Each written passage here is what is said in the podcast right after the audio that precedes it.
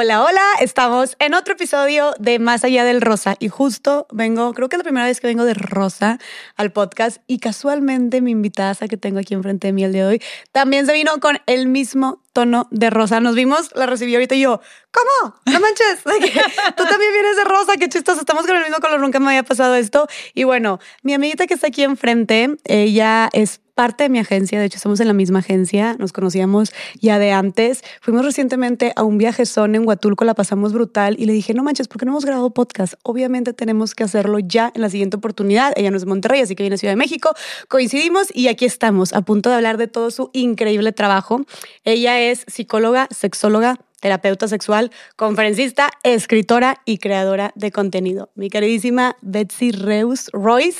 Royce, Reus, como quieran. Apellido exótico alemán, bienvenida. Qué gusto tenerte aquí. Gracias, gracias. Ya por fin, yo desde hace mucho tenía muchas ganas, desde hace mucho tenía muchas ganas de, venir a tu, a tu podcast. Me gusta mucho. Ay, gracias, gracias. Y, y, y la verdad lo que vamos a hablar también son temas que, miren, prepárense, pónganse cómodos, cómodas para estar incómodas, les avisamos, ¿no? Aquí nos encantan estos temas de la incomodidad y hoy vamos a estar, miren, retorciéndonos un poco de la incomodidad, pero también mucha información, ¿no? Es muy importante hablar de estos temas y pues bueno, si mi comadre aquí es sexóloga, creo que se pueden imaginar para dónde va todo esto. Platícanos un poquito de ti, Betsy, antes de comenzar, de lo que haces, a lo que te dedicas, haces un chorro de cosas, o sea, das terapia, pero también haces contenido, pero también tienes tu libro, pero también das conferencias, estás por dar tu TED Talk también. Qué sí, ya, ya pronto. Sí, este, pues sí, soy, soy psicóloga y sexóloga, trabajo en televisión, trabajaba, pues ahorita no tengo un programa de televisión, pero trabajaba en televisión desde hace nueve años más o menos, hablando sobre temas sobre, eh, de sexualidad.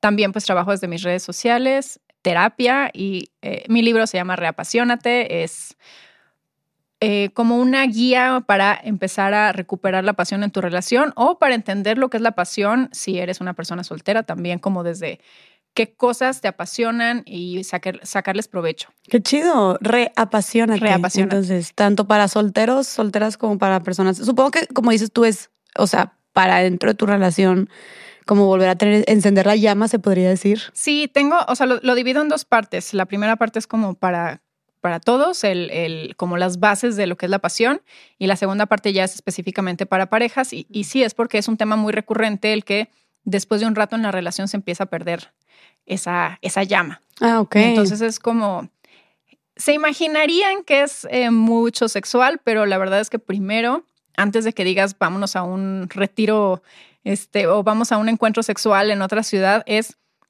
aprende a comunicarte, resuelve tus problemas, porque a lo mejor están enojados y por eso no quieren tener relaciones sexuales. A lo mejor eh, están teniendo relaciones sexuales en un tiempo, en un, en un horario donde los dos están muy cansados y cero les dan ganas. Entonces es como un poquito empezar a entender todo eso sobre tu sexualidad y sobre tu relación para que después ya te doy consejos para que puedas empezar a tener relaciones sexuales más seguido.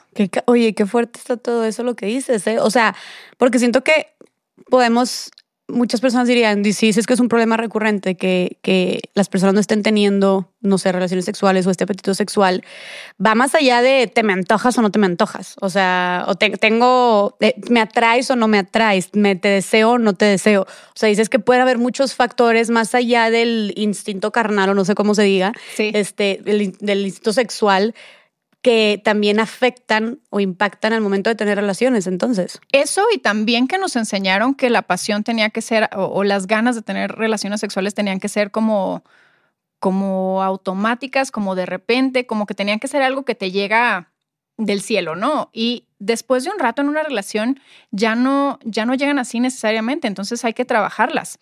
Si te quedas esperando a que lleguen de forma como de milagro, entonces te vas a quedar a lo mejor meses esperando o semanas esperando que te vuelvan a dar ganas y nunca van a conectar. Tiene que empezar un trabajo como pareja para continuar tu vida sexual, que empiecen a pues hacer, agendar citas, agendar, o sea, citas, cenas románticas o citas sexuales o lo que se les ocurra para que vuelvan a conectar y para que no pierdan esa costumbre de, tener relaciones sexuales o de lo que sea. A veces se nos olvida hasta dar besos. Ah, o sea, ¿y eso es importante, dices tú? Sí, o sea, para mí los besos son muy importantes para conectar. A, lo mejor también tiene que ver con, con, con gustos este, persona. A mí me encanta besar. Besar siento que es de las cosas más ricas del mundo. Pero luego en las relaciones pasa eso, que ya nos despedimos con un beso hasta, hasta volado, que ni nos atinamos porque porque traemos prisa y porque ya, esa es la persona que veo todos los días, ¿qué más da si me detengo a darle un beso apasionado? Y eso no hay que perderlo. Es, un- fuerte. es una forma chiquita de seguir conectando con tu pareja. Qué fuerte. O puede ser un besito de que ahora de, mua, mua, o sea, de que piquito, haz de cuenta ya. Pero cuando es la última vez, como dices tú, que te diste esos besos apasionados que te dabas al principio de la relación y ya no están. Exacto, y de repente con ese besito volado quieres llegar en la noche a la casa y decir, traigo mil ganas de tener sexo contigo. Pues no, ya, o sea, no, no preparaste todo eso porque también las ganas no llegan así como, como en, 15, en 15 segundos de, de porque ya lo decidieron. Tienen que irse preparando durante el día. Si no pensaste nada sexual en el día, si no te acordaste ni siquiera que estaba ahí tu pareja, pues, o sea, de repente no es tan fácil que lleguen esas ganas. Digo, algunas personas puede que sí, ¿no? Pero. Normalmente es como ir preparando el ambiente para que ya llegues así como que, ok, hoy tengo ganas, ya, ya, la- ya las preparé. Ok, pero qué padre, y qué padre que empiezas justo por este tema, porque también, como dijiste tú, es un tema recurrente y yo también estuve ahí haciendo un poquito de investigación de, las, de lo que la gente normalmente se pregunta más, ¿no? Y justo de las, de, de las dudas que giran en torno a la relación y en temas de pareja, ¿es normal que tu pareja no quiera por un largo tiempo tener relaciones sexuales contigo? Sí es normal, también eh, un poquito, aquí hay que tener cuidado, más bien cuidar la comunicación con nuestra pareja para que pueda entender lo que está pasando con nosotros en ese momento, porque tendemos a echarnos la culpa como pareja. A lo mejor ya no le gusto, a lo mejor ya no me quiere, a lo mejor está con otra persona, Mm. porque en ese momento las ganas bajaron.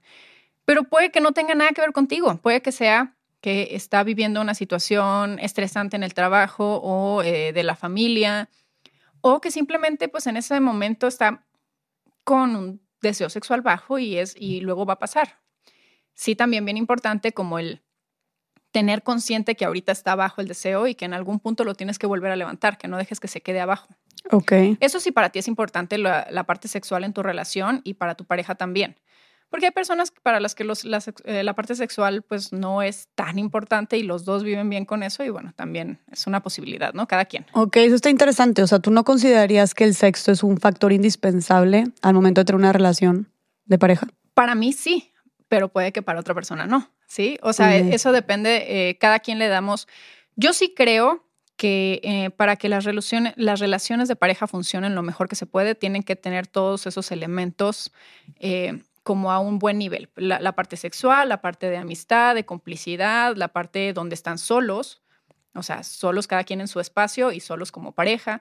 Todas estas partecitas se tienen, o sea, sí tienen un, que tener un como nivel, pues, medio emparejarse, que no sea más de una cosa o, o más de otra. Por ejemplo, hay parejas que están siempre juntas como muéganos y no tienen espacio a solas o no tienen espacio con amigos. Eso hay que nivelarlo. Y yo sí creo que la parte sexual es bien importante. Para mí, una pareja sin, eh, sin vida sexual activa, pues son amigos. Ok.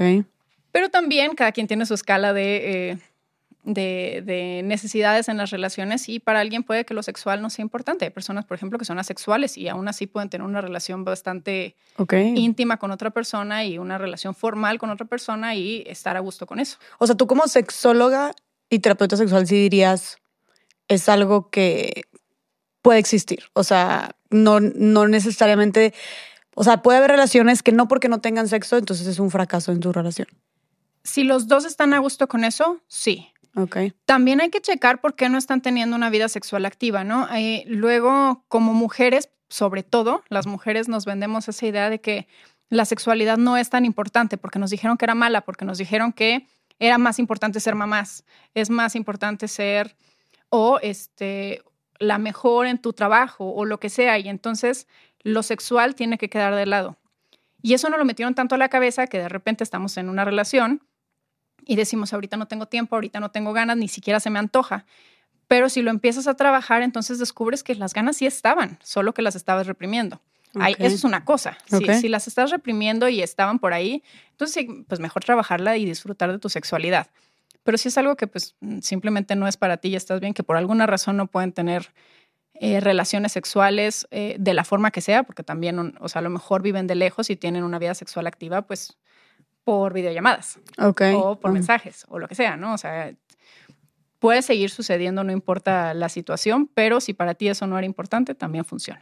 Oye, yo tengo, te lo digo porque yo tengo una amiga que, que me, o sea, que me, a mí me impresionó mucho, que ella contó y lo contó muy abiertamente, que ella lleva años, o sea, más, yo creo que más de seis años con su novio, pero dice que pues ellos hacen como más de un año que no tienen sexo. Ok. Y viven juntos también. O sea, viven juntos hace más de un año que no tienen sexo. Y, pero ella como que está muy ok con eso. O sea, no lo decía ni quejándose y son una super relación. Los dos son muy exitosos. ¿Él también estará ok con eso? No tengo idea. Eso, quién sabe. O sea, pero también él como que no tiene, pues él tampoco tiene este, porque ella no es como que no quiera, también no es como que simplemente es que, ah, pues como porque claro que nosotros de que, pero ¿cómo? Este, hicimos estas preguntas y ella de que no, pues nada más como que no, no se ha dado, o sea, como que no se da. Y entonces no es que ella no quiera, pero también él no tiene, se nota que no tiene mucha iniciativa. Eso es algo bien importante que hay que cuidar. El, es, lo que, es, es lo que hablo en mi libro, justamente, que después de un rato las ganas ya no llegan solas. Y ve, ya llevan casi un año, un año o más de un año, ¿cuánto me dijiste? Sí, más de un año sin tener Más de un año sin tener relaciones sexuales porque están esperando a que el otro me busque o a que me lleguen las ganas de repente y eso ya no pasa. A lo mejor en un año ya no pasa.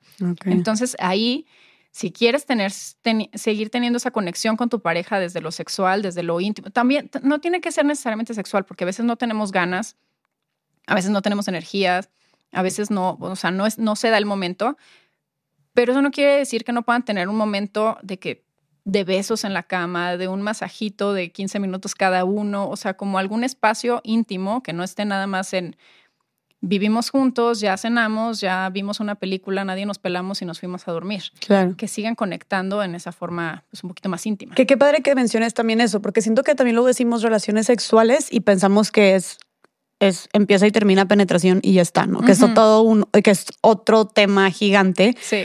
Pero también cuando decimos esta intimidad en pareja, no solamente te refieres a ten sexo, o más bien qué es tener sexo, y no, solo, no, solamente te refieres al coito, penetración y ya está, ¿no? ¿O a qué te refieres con la importancia de esta intimidad? ¿Cuál es la intimidad en pareja? Sí, es que no digo relaciones sexuales justo porque nos lleva a pensar en coito, en, o sea, en penetración, y no tiene que ser así. Okay. Pero sí me refiero justamente a eso, a eh, caricias, a besos intensos, a tocarse, a sexo oral puede ser también, no tiene que haber penetración, pero puede ser algo erótico o puede ser nada más esta parte como más romántica, más cariñosa, más como besos, como masajes. O sea, cualquiera de, de esas opciones entra en tener relaciones sexuales. Ok, entonces tú qué le dirías una, a una persona que nos está escuchando que diga, oye, justo aquí yo me identifico, ahorita llevamos un buen rato como muy distanciados sexualmente o en, íntima, en la intimidad con mi pareja, ¿cómo pueden ellas empezar o ellos empezar como a encender otra vez esa llamita? ¿Qué les recomendarías tú hacer? Digo, es primero, o sea, creo que lo más importante, y que por eso eh, tengo un libro sobre eso, les recomiendo leer mi libro, pero primero es encontrar por qué es que se están distanciando. A lo mejor es falta de costumbre, a lo mejor es que lo empezaron a dejar pasar, a lo mejor hay resentimientos por ahí de, me hiciste tal cosa y ahora ya no quiero tener relaciones sexuales contigo. Encontrar cuál es la causa. Lo que, perdón que te interrumpa, pero hasta ahorita que dijiste hasta la hora en la que lo quieren hacer, oye, que, o sea, ese hasta detallito que es de que, pues si siempre lo quieres hacer tal vez en la noche, que llegas muerto o muerta de trabajar, pues también la hora, hasta, hasta la hora juega un factor. Sí, sí, totalmente. Y también puede pasar que hay cosas en la vida que van sucediendo y que se van por ejemplo, un embarazo. En el embarazo a lo mejor te dejaron de dar ganas, a lo mejor te sentías incómoda, a lo mejor después del parto, o sea, después de la cuarentena o con, con el bebé eh, llorando y teniendo que amamantar, pues no te dieron ganas y entonces se fue extendiendo ese tiempo y de repente dijeron, ya estoy acostumbrado, acostumbrada a no estar juntos, a no tener este, este momento, porque aparte tenemos que correr con el niño o llevarlo a la escuela o lo que sea, o si son solteros y están juntos desde ya nos juntamos nada más a ver películas, ya este, eh, el vernos es como algo muy, muy... Entonces, es encontrar cuál es esa razón por la que dejaron de tener una vida sexual activa y empezar a darle la vuelta. Eh, si hay un problema por ahí que se tiene que resolver, pues platicarlo. Si es una cuestión de falta de costumbre, entonces ahí... Eh, ah, no, todavía no subo ese reel. Grabé un reel justo de... Ok que a lo mejor ya va a estar arriba cuando, cuando esté este, este podcast, pero eh, es justo una recomendación porque yo recomiendo agendar eh, el tiempo, los días en que vas a tener relaciones sexuales. Ok. Pero de repente entiendo que puede ser bastante como incómodo de decir qué día vas a tener relaciones sexuales. Eh, o sea, como, ¿por qué me tienen que dar ganas hoy? Nada más porque lo puse en el calendario. Sí, aparte de que, ¿y qué tal te queda ocho? Digo, también tus parejas tienes confianza, ¿no? Pero sí puede ser tal vez raro. puede ser raro, pero ¿sabes qué? Alguna vez escuché a una persona eh, explicar esto de, tu agenda, o sea, cuando no viven juntos, se ponen de acuerdo en qué día se van a ver. Y a lo mejor ese día aprovechan y tienen relaciones sexuales. Entonces es exactamente lo mismo cuando ya vives junto, pero, juntos, pero es un vamos a agendar esa noche que vamos a estar juntos porque de repente tenemos que eh, acomodar ciertas, ciertas cosas en nuestro trabajo o acomodar ciertas cosas con nuestros amigos para que nosotros tengamos ese espacio, porque a lo mejor nuestra agenda está llena. Entonces, no es tan, tan raro como nos suena al principio, pero aparte hace falta volverte a acostumbrar.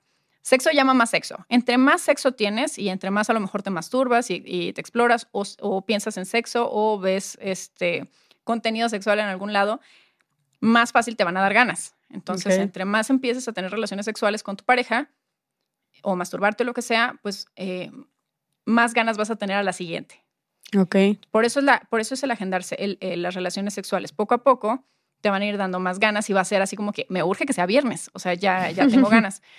Pero lo que, lo que hablaba en el reel es darle un poquito la vuelta, si te cuesta poco de trabajo agendar lo sexual, es agendar una cena romántica que tenga un momento de intimidad. Ok. Cena o lo que sea romántico, ¿no? O sea, agendar un momento a solas, nuestra cita de los viernes. Todos los viernes nosotros nos vamos a ver y va a ser solo, no va a haber amigos, no va a haber nadie más.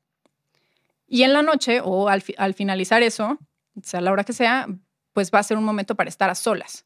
O sea, no es como, ay, ya llegamos bien cansados de la cena y estamos tomados y ya nos fuimos a dormir. Es acomódenlo de cierta forma que tengan un espacio para acostarse en la cama y besarse, para meterse a bañar juntos, para masajearse los pies en el sillón, o sea, lo que sea que los haga conectar, pero agéndenlo. Ok. Y en una de esas, los besitos que se están dando se convierten en algo más. O no, o se van a dormir y ya. Pero como empezar a crear el ambiente para que te puedan dar ganas. Claro, ok, sí, y, siento que también esto puede venir acompañado, ay, yo, la, la, sexóloga, según yo, dando consejos, pero yo siento que también puede venir acompañado de algún mensajito o que estés así como que, ay, ya quiero que sea viernes o algo así, ¿me explico? De, de cómo ir calentando los motores, por así decirlo. Eso ayuda muchísimo. Luego, luego, lo que decía hace ratito, que creemos que nos tienen que dar ganas en la noche nada más porque ya llegó nuestra pareja y ahora sí tenemos que, y no preparamos nada antes. Empieza el juego previo, empieza desde unas horas antes o desde un día antes o desde una semana antes, lo que quieras para ir calentando el ambiente para que cuando llegue el momento ya estés como un poquito más listo, lista. Pero qué importante eso que dijiste tú también de de que no porque no, o sea, siento que me gustaría recalcarlo, que no porque no esté teniendo esta actividad sexual como tú quisieras, no es algo personal necesariamente contra ti. O sea, de que no es porque tal vez no te quiera o no te desee o quiera, ya no quiera estar contigo o se aburra. O sea, me, hace más importante que, que tú mencionas que hay muchos otros factores que pueden jugar también este, cuando se habla de, de las ganas y que a lo contrario, como hemos pensado, diciendo que esto pasa mucho con los hombres también, que pensamos que si nuestro novio, esposo o lo que sea, este, nunca, o sea, no, tiene ganas, no tiene ganas tal día o en tal tiempo, es, entonces es como, hay algo mal, que hay de malo conmigo, no me quiere, no me desea, porque pensamos que entonces los hombres siempre tienen que estar sexualmente dispuestos, siempre tiene que haber ganas, siempre tienen que morirse por tener sexo. Sí, eso y, no es así. Okay. Sí, tenemos, o sea, las mujeres tenemos muchas cargas, o sea, muchas cosas que cargar sobre lo sexual, pero a los hombres les toca mucho esa parte de, de que los hombres ellos creen y nosotras creemos que siempre tienen ganas y que siempre quieren y que siempre están listos y no es cierto. A veces un hombre también puede decir que no. Un hombre también puede decir, eh, la verdad es que hoy no se me antoja, hoy estoy cansado, hoy la verdad no estoy tan excitado y está bien. También que los hombres entiendan que no tienen que ser como el, el ¿cuál es esta palabra? Eh, como, como los mejores en la cama, porque también tienen esta presión de ser el que sabe todo y el que siempre puede y el que siempre quiere. Soltar un poquito eso y porque hay muchas disfunciones sexuales en los hombres es por esto de un mal desempeño. De repente un día estaban muy cansados, no consiguieron una erección y es de no, ya me pasó, qué vergüenza, me va a volver a pasar a la siguiente y entonces la siguiente están tan ansiosos, tan estresados que ¿qué pasa? No consiguen una erección. Y entonces es un poquito entender, hoy no tuve una erección, no pasa nada, no se acaba ahí la relación sexual, puede haber algo más, puede haber nada más besos, caricias, sexo oral, eh, juegos con las manos o con algún juguete o lo que decidan. Eh, y, no pasa nada que no hubo una erección, no tiene, que, no tiene que existir la penetración para que haya relaciones sexuales, como ya lo habíamos platicado. Eh, pero también soltar un poquito este de decir, es que hoy de verdad no quería. Tengo en, en terapia muchos hombres que dicen, es que hay veces que de verdad no tengo ganas y digo que sí porque, porque si no, ¿qué va a pensar ella? Y no Mm. tengo ganas de ir y ahí voy y entonces batallo mucho para o conseguir una erección o para eyacular. También es de, es que, pues, o sea, sí tuve una erección porque pues tocó lo que tenía que tocar y la conseguí, pero luego no, no logro eyacular porque no, no estaba tan excitado, no tenía ganas. Y eso también está bien y también nosotros relajarnos y entender que así como nosotras también nos cuesta a veces, algunos días ya sabemos, hoy no va a haber un orgasmo, ya lo sabemos, ya lo vemos venir, así como que hoy por más que hagas, no va a pasar. Hay otras que sí, sí- que sí tenemos muy claro, así como que, ok, este, tal vez si le echamos tantitas ganas por aquí puedo, puede, puede despertar esa, esa excitación. Lo mismo pasa con los hombres. Hay días que por más que intentemos, pues no están tan excitados o no tienen la energía o no quieren y, y no tiene mucho que ver con nosotros, tiene que ver con otras cosas en su día, con eh, lo que sea que estén viviendo. A lo mejor estaban muy concentrados viendo el fútbol y tú querías que, que, eh, que se excitaran de repente o estaban eh, con algo en- del trabajo en la cabeza y tú querías que se excitara de repente y pues no puede que O no muy pase. cansado, así. O cansado, lo que sea. Ajá, sí. Eso, eso también lo, lo del horario es porque mucha gente me dice, es que en las noches yo, es más, yo soy una de ellas, ¿eh? Ujú. Yo soy de las personas que, tú no, tú no estabas en nuestra casa en Huatulco, pero yo a las 7 de la mañana, no importa que, a qué hora nos hubiéramos dormido, yo ya estaba despierta a las 7 de la mañana. Ahí en traje de baño, trabajando en la computadora, eh, pero eso quiere decir que a las 9 de la noche yo ya no puedo más. Ok. Entonces, o sea, como que algo muy, mucha energía para tener relaciones sexuales a las 9 de la noche yo ya no tengo. Si me agarras a las 5 de la tarde o a las 6 de, a las 7 de la mañana, tengo mucha más energía. Ok. Entonces tus, tu- tus horarios, digamos que no sean tan nocturnos. Sí, digo, también sí, sí se puede y sí, o sea, sí, claro que eh, si es, por ejemplo, un fin de semana, a lo mejor tengo un poco más de energía. No quiere decir que no pueda en las noches, Claro. pero sí voy a tener mucha más energía en el día que en las noches. Sí, sí, sí. Y, en- Sí, sí. y- y sé que a veces no es tan fácil porque en el día estás trabajando, pero eh, buscar momentos, ¿no? A lo mejor pues es el fin de semana donde eh, no tienen nada que hacer durante el día o un rapidín en la mañana o lo que sea que a ustedes dos les acomode. Ok. Oye, pero me, me- o sea, quisiera profundizar más en este tema de lo de la carga que se le da a los hombres. O sea, se me hace algo muy denso porque hablamos mucho de las mujeres y ahorita vamos a hablar obviamente también de la carga que nos dan las mujeres, pero los hombres, o sea, siento que los hombres también tienen estos mandatos tan fuertes de que, oye, pues ya sabes, todo lo que se dice que si el tamaño, este, que qué tamaño lo tienes, que si lo haces chido, este, que cuántas parejas sexuales también estás, has tenido o estás teniendo, y que entre más tengas, más chingón eres. Obviamente ahí hay cierta presión. Sí. Este, de también eh, cómo lo haces, como dijiste tú, que tienes que ser un super as en la cama, que siempre tienes que estar sexualmente dispuesto. Y si no, entonces, ay, de que, bueno, eres hombrecito, no eres machito, no sé qué, ¿sabes? O sea, también eso de, o que hay de raro en ti, que, o sea, hay algo raro contigo, eh, qué onda con tu hombría, o sea, cuestionando esta virilidad por el hecho de que al- tal vez no siempre quieran, o sea, y qué importante decir que es algo completamente normal, ¿no? Y com- combatir, o sea, como que quisiera que empezáramos a combatir todos estos mitos o prejuicios que se tiene también sobre la sexualidad de los hombres. Que justo, que justo por eso eh, voy a adelantar un poquito de lo que voy a hablar en la, en la TED Talk. si es, que, si es que no está por ahí todavía. Sí. Justamente una de las recomendaciones que hago ahí es empecemos a hablar más sobre nuestra sexualidad con nuestros amigos. Digo, está este podcast para que lo platiquemos nosotras, pero y para que escuches y digas, ah, ok, a mí me pasaba y entonces no soy un raro o no soy una rara. Pero a veces, eh, digo, que no, sé, que no sea nada más él, lo escuché en un podcast, en redes sociales, en la escuela, nada más un año que tuvimos de sexualidad, eh, la plática que tuve con mis papás cuando tenía cierta edad. La sexualidad es algo que vivimos todos los días, aunque no tengamos sexo todos los días, pues la sexualidad es parte de nosotros, está con nosotros. Y no hay por qué verlo como algo raro. Y hay que platicarlo. Y cuando empiezas a platicar con tus amigos, vamos, eh, en este ejemplo de los hombres, y les dices, oye, es que a mí me ha pasado que a veces no tengo nada de ganas. Y el otro no voltea y te dice, ay, no eres tan machito, y te dice, la verdad a mí también me pasa. Entonces te empiezas a dar cuenta que no eres un raro o que no eres un enfermo sexual, porque también está el otro lado de, oye, Betsy, es que yo me masturbo diario. Oye, Betsy, es que a mí me gustan los pies, me excitan los pies. Oye, Betsy, es que a mí las axilas.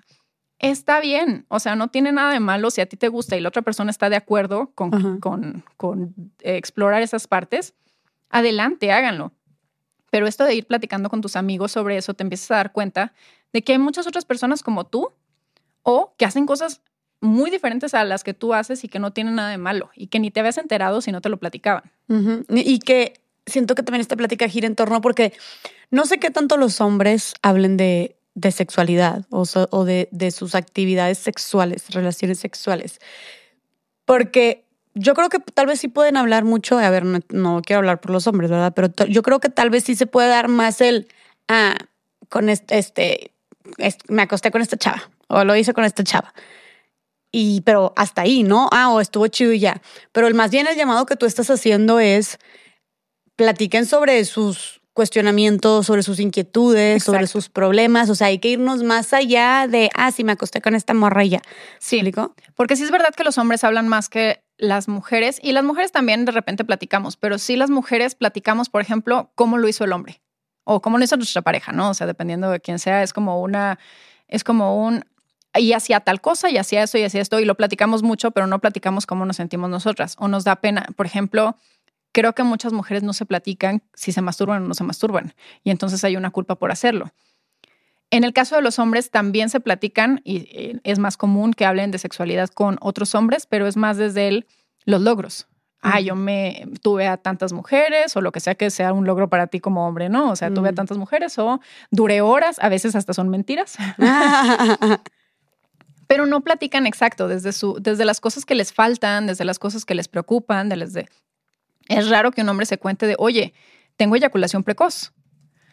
Y de repente otro hombre te dice, yo también, tres de cada diez hombres tienen eyaculación precoz, que a mí se me hace hasta que es más que eso, porque es un programa que yo tengo, o sea, yo, yo eh, trabajo con la eyaculación precoz, es un, es un tema muy común y que le interesa a muchos hombres. Entonces, según yo, ha de ser más que un 30%, pero si lo escuchas ahí de tu amigo que también le pasa, se te quita un poquito la culpa, se te quita un poquito el miedo y te das cuenta que se puede trabajar.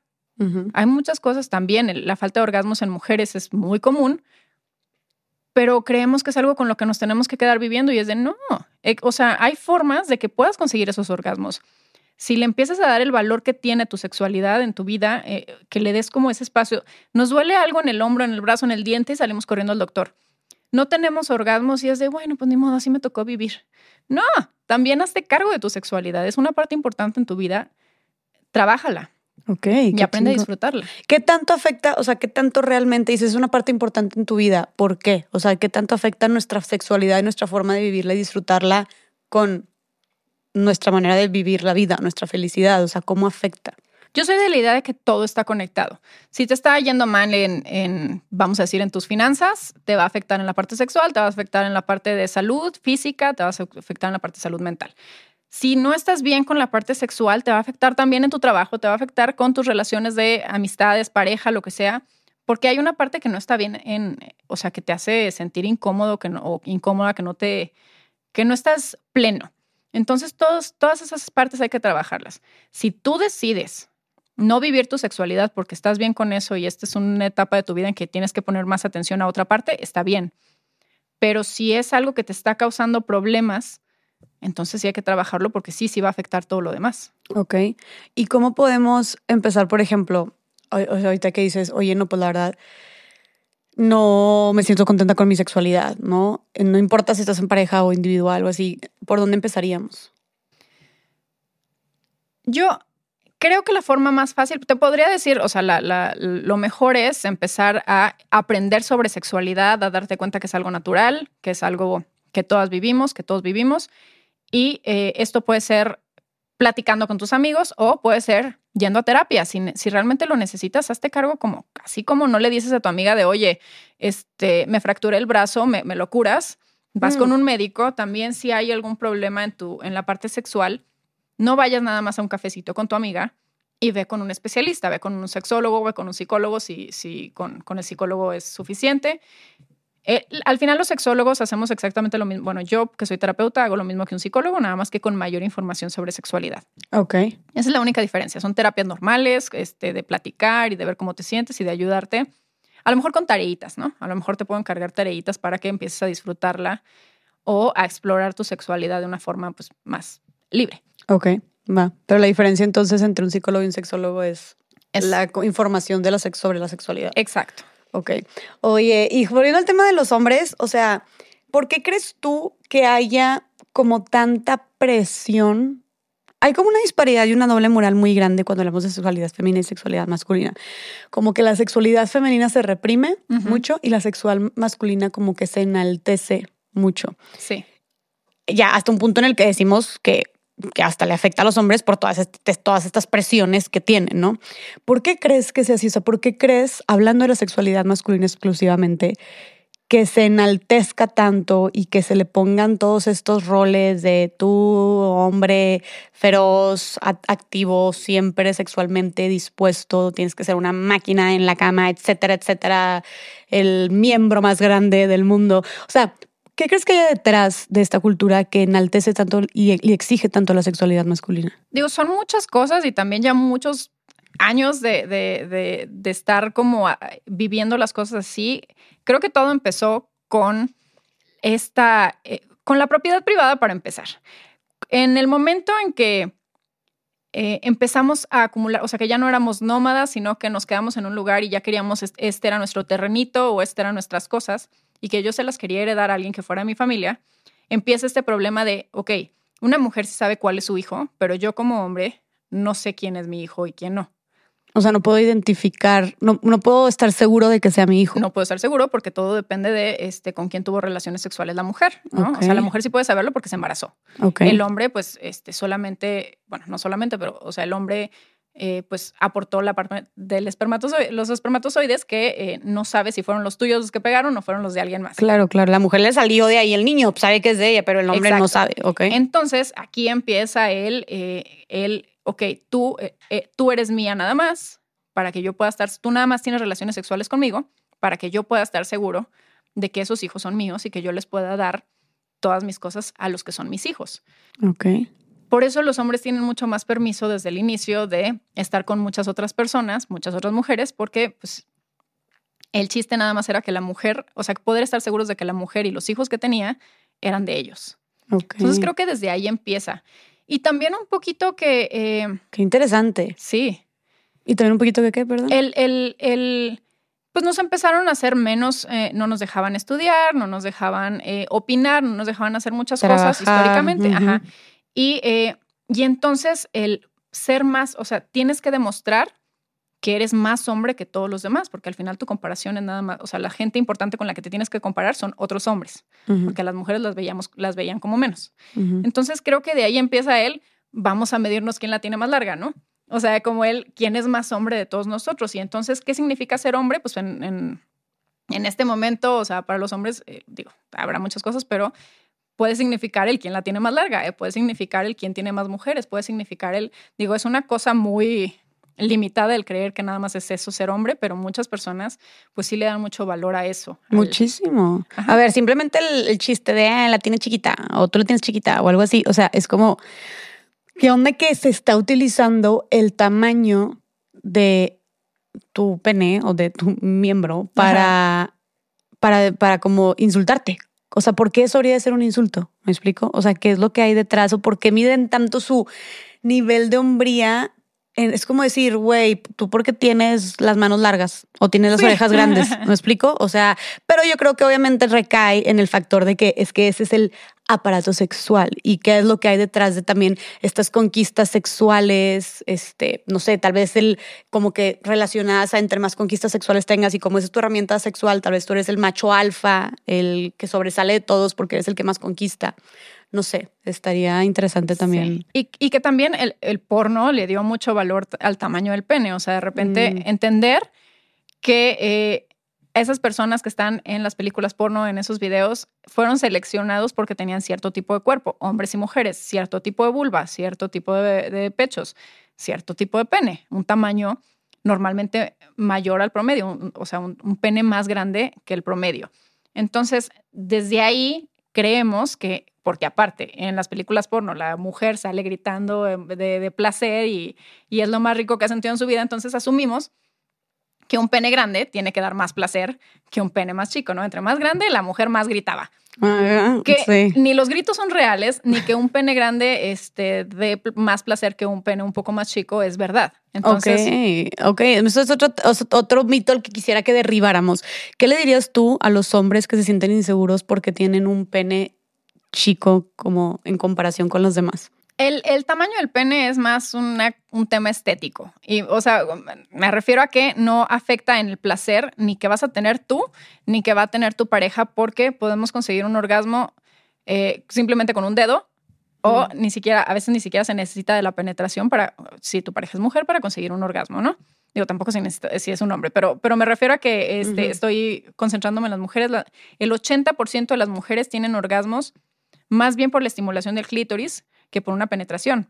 Ok. Entonces, a 80% de las mujeres no les importaría el tamaño de tu pene o no necesitarían que tu pene fuera de cierto tamaño para sentir placer, porque no tiene nada que ver la penetración. Y aún así, la parte más sensible de la vagina son los primeros 5 centímetros. Entonces, mientras tu pene mida esos 5 centímetros, pues ya estás dentro, ¿no? O sea, estás en la parte que cubre eh, las zonas como con más terminaciones nerviosas de la vagina. Ok, todo, o sea, todo chido. Entonces, todo, bien. Sí puedes, hermano.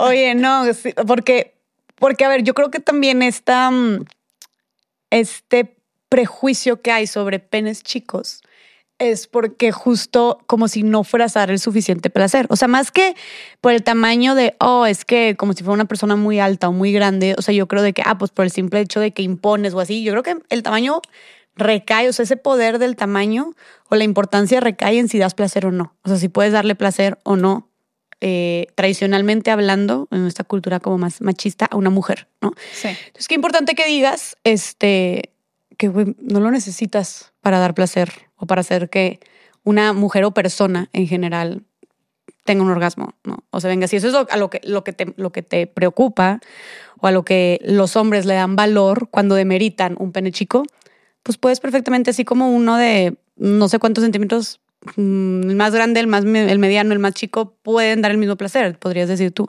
Y aparte siento que esa comparación o esa preocupación por el tamaño del pene tiene más que ver con hombres, o sea, con compararte con otros hombres y lo que otros hombres piensen de ti, que lo que una mujer puede pensar. Porque creo que saben que si hacen muchas más cosas como sexo oral, como juegos con las manos, como otras cosas, su pareja seguramente no se queja. O sea, su pareja está satisfecha sexualmente. Ok. Creo que es más un tema de eh, me, lo, me, lo, estoy midiendo con otros hombres. Entonces me siento menos hombre porque a mí me dijeron que un hombre que un hombre tiene que tener un pene de cierto tamaño. También mencionaste algo muy importante tú, de, a ver, o sea, si estás dando mucha importancia es porque te lo estás midiendo con otros hombres, pero a tu pareja, si estamos hablando de que es una mujer, le puedes, o sea, la puedes hacer sentir igual o más placer de otras formas. Y creo que aquí entramos un tema muy importante que es también el tema del coitocentrismo, de que pensamos que tal vez muchos hombres sí piensan que las relaciones sexuales o la única forma de tener una relación sexual es a través de la penetración. Entonces también aquí creo que, o sea, como también hasta les serviría a los hombres este relajarte un poco más o sentir menos presión cuando sabes que hay muchas otras formas de dar placer, ¿no? Que el sexo no solamente es penetración y ya está. ¿Qué otras formas también podemos entonces experimentar este, cuando hablamos de sexo en general?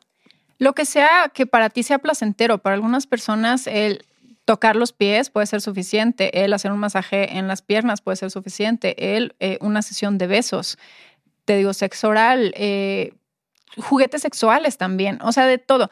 Es, me acordé de una nota que leí por ahí de, no me acuerdo si es en Chile, que ya es como una, y no sé si en otros lugares también esté pasando, la verdad es que me acabo de enterar de esto, que ya las personas más jóvenes están, sobre todo los hombres, eh, como ya está presumiendo de, tengo X tiempo con mi pareja eh, sin tener relaciones sexuales con penetración. Y es más como un, todo este tiempo llevo este, como satisfecho sexualmente eh, sin penetración. Entonces es como que se van, se está haciendo una, pues algo popular, eh, ah, algo, algo que se acostumbra ya no estoy tan segura que se corríjanme, sino según yo la nota la vi de Chile. Y se me hizo súper interesante el que allá los hombres ya pudieron cambiar esa, esa, esa mentalidad, porque siento que no todas las mujeres, pero muchas mujeres eh, sí tienen un poquito más claro que no necesitan eso para estar satisfechas sexualmente. Sobre todo me doy cuenta, te digo yo que trato muchos hombres con eyaculación precoz, cuando me cuentan cómo se sienten sus parejas, la mayoría dice no tiene problema. O sea, mi pareja dice que está bien, pero yo me sigo sintiendo insatisfecho porque siento que no le doy suficiente. Las mujeres ya entienden que, o sea, no importa cuánto dures, si hiciste todo lo demás bien, estoy satisfecha. Pero, pero digo, no todas y todo, o sea, todavía nos falta mucho camino, pero me gustó que por lo menos en alguna parte del mundo ya se está empezando a hacer tendencia que no nada más es eso, que hay mucho más que explorar, porque sí, también existen los, los hombres y también mujeres que tienen esta idea de es penetración y se acabó y se dan la vuelta y se duermen. Y pues, o sea, a veces eso no es suficiente o no está tan rico o no ni siquiera era necesario, no tenía ganas de eso y hay muchas otras opciones y luego pasan las disfunciones sexuales porque no consigues una erección o no consigues eyacular o eyaculas muy rápido y piensas que esto es tu única opción, tu único camino, el, penetrar y ya no puedes y entonces ¿qué soy si no puedo penetrar? Wow, ¿qué soy si no puedo penetrar? Oye, y también o sea, importante, como es tú, que probablemente tal vez hasta en otros, como, ¿cómo se dice? En el foreplay, de hacer otras cosas, o sea, que previamente llegamos a hacer, o sea, llegan a hacer antes de la penetración. O sea, que a veces eso puede ser hasta más placentero que la misma penetración. Sí. O sea, que no todo gira en torno a, ni empieza ni se termina a, o incluso puedes, como dijiste, como dijiste en el caso de Chile, nunca tenerlo. Sí, no, tiene, no tiene que estar ahí. Puede ser que sea una de las muchas opciones que tienes, pero no tiene que suceder para que digas, ah, tuve relaciones sexuales. Es nada más una de las muchas opciones que tenemos. También puede ser nada más con escuchar. Hay personas que tienen orgasmos nada más con una historia eh, erótica, con ni siquiera tiene que haber involucrado a otra persona ahí enfrente de ti, ¿no? O sea, puedes tener eh, placer y disfrutar de tu cuerpo, eh, sí tocándote eh, o escuchando o viendo algo. O sea, puede, puede haber muchas opciones ahí y el chiste es explorar cuáles son las tuyas y cuáles son las que a ti te funcionan. Porque tu amiga te podrá decir, a mí me sirve esto o yo nada más con esto otro lo logro. Y puede que para ti no sea así. ¿Y cómo se aprende esto? explorando. Explorando tu cuerpo, conociéndote. Si te sientes cómoda, cómodo con la masturbación, usa eso para, para realmente saber qué es lo que te gusta, si no, pues pon atención cuando estés con otras personas, qué es lo que te, te llama la atención. Y algo que se nos olvida a veces es explorar eh, los cinco sentidos. O sea, sí, una parte es tocar, pero no siempre tiene que ser tocar órganos sexuales. Exploren toda la piel, todo el cuerpo. Otra parte puede ser eh, ver si es como el comer algo, el sabores, el, los olores, que pongas un ambiente bonito, que el lugar en donde estén se vea padre, se vea, se vea romántico o se vea erótico o se vea lo que para ti te funcione, irlo, ir probando diferentes cosas y descubriendo qué te funciona a ti. Obviamente dentro de las cosas que te llaman la atención, ¿no? No tienes que probar todo para saber que no te gusta y que sí. Algo también que, o sea, creo que nos evita mucho de explorar o de explorarnos o explorar lo que nos gusta. Y siento que hablo con por muchas mujeres cuando digo que te puede llegar a dar mucha pena o mucha vergüenza ¿no? Como exponerte.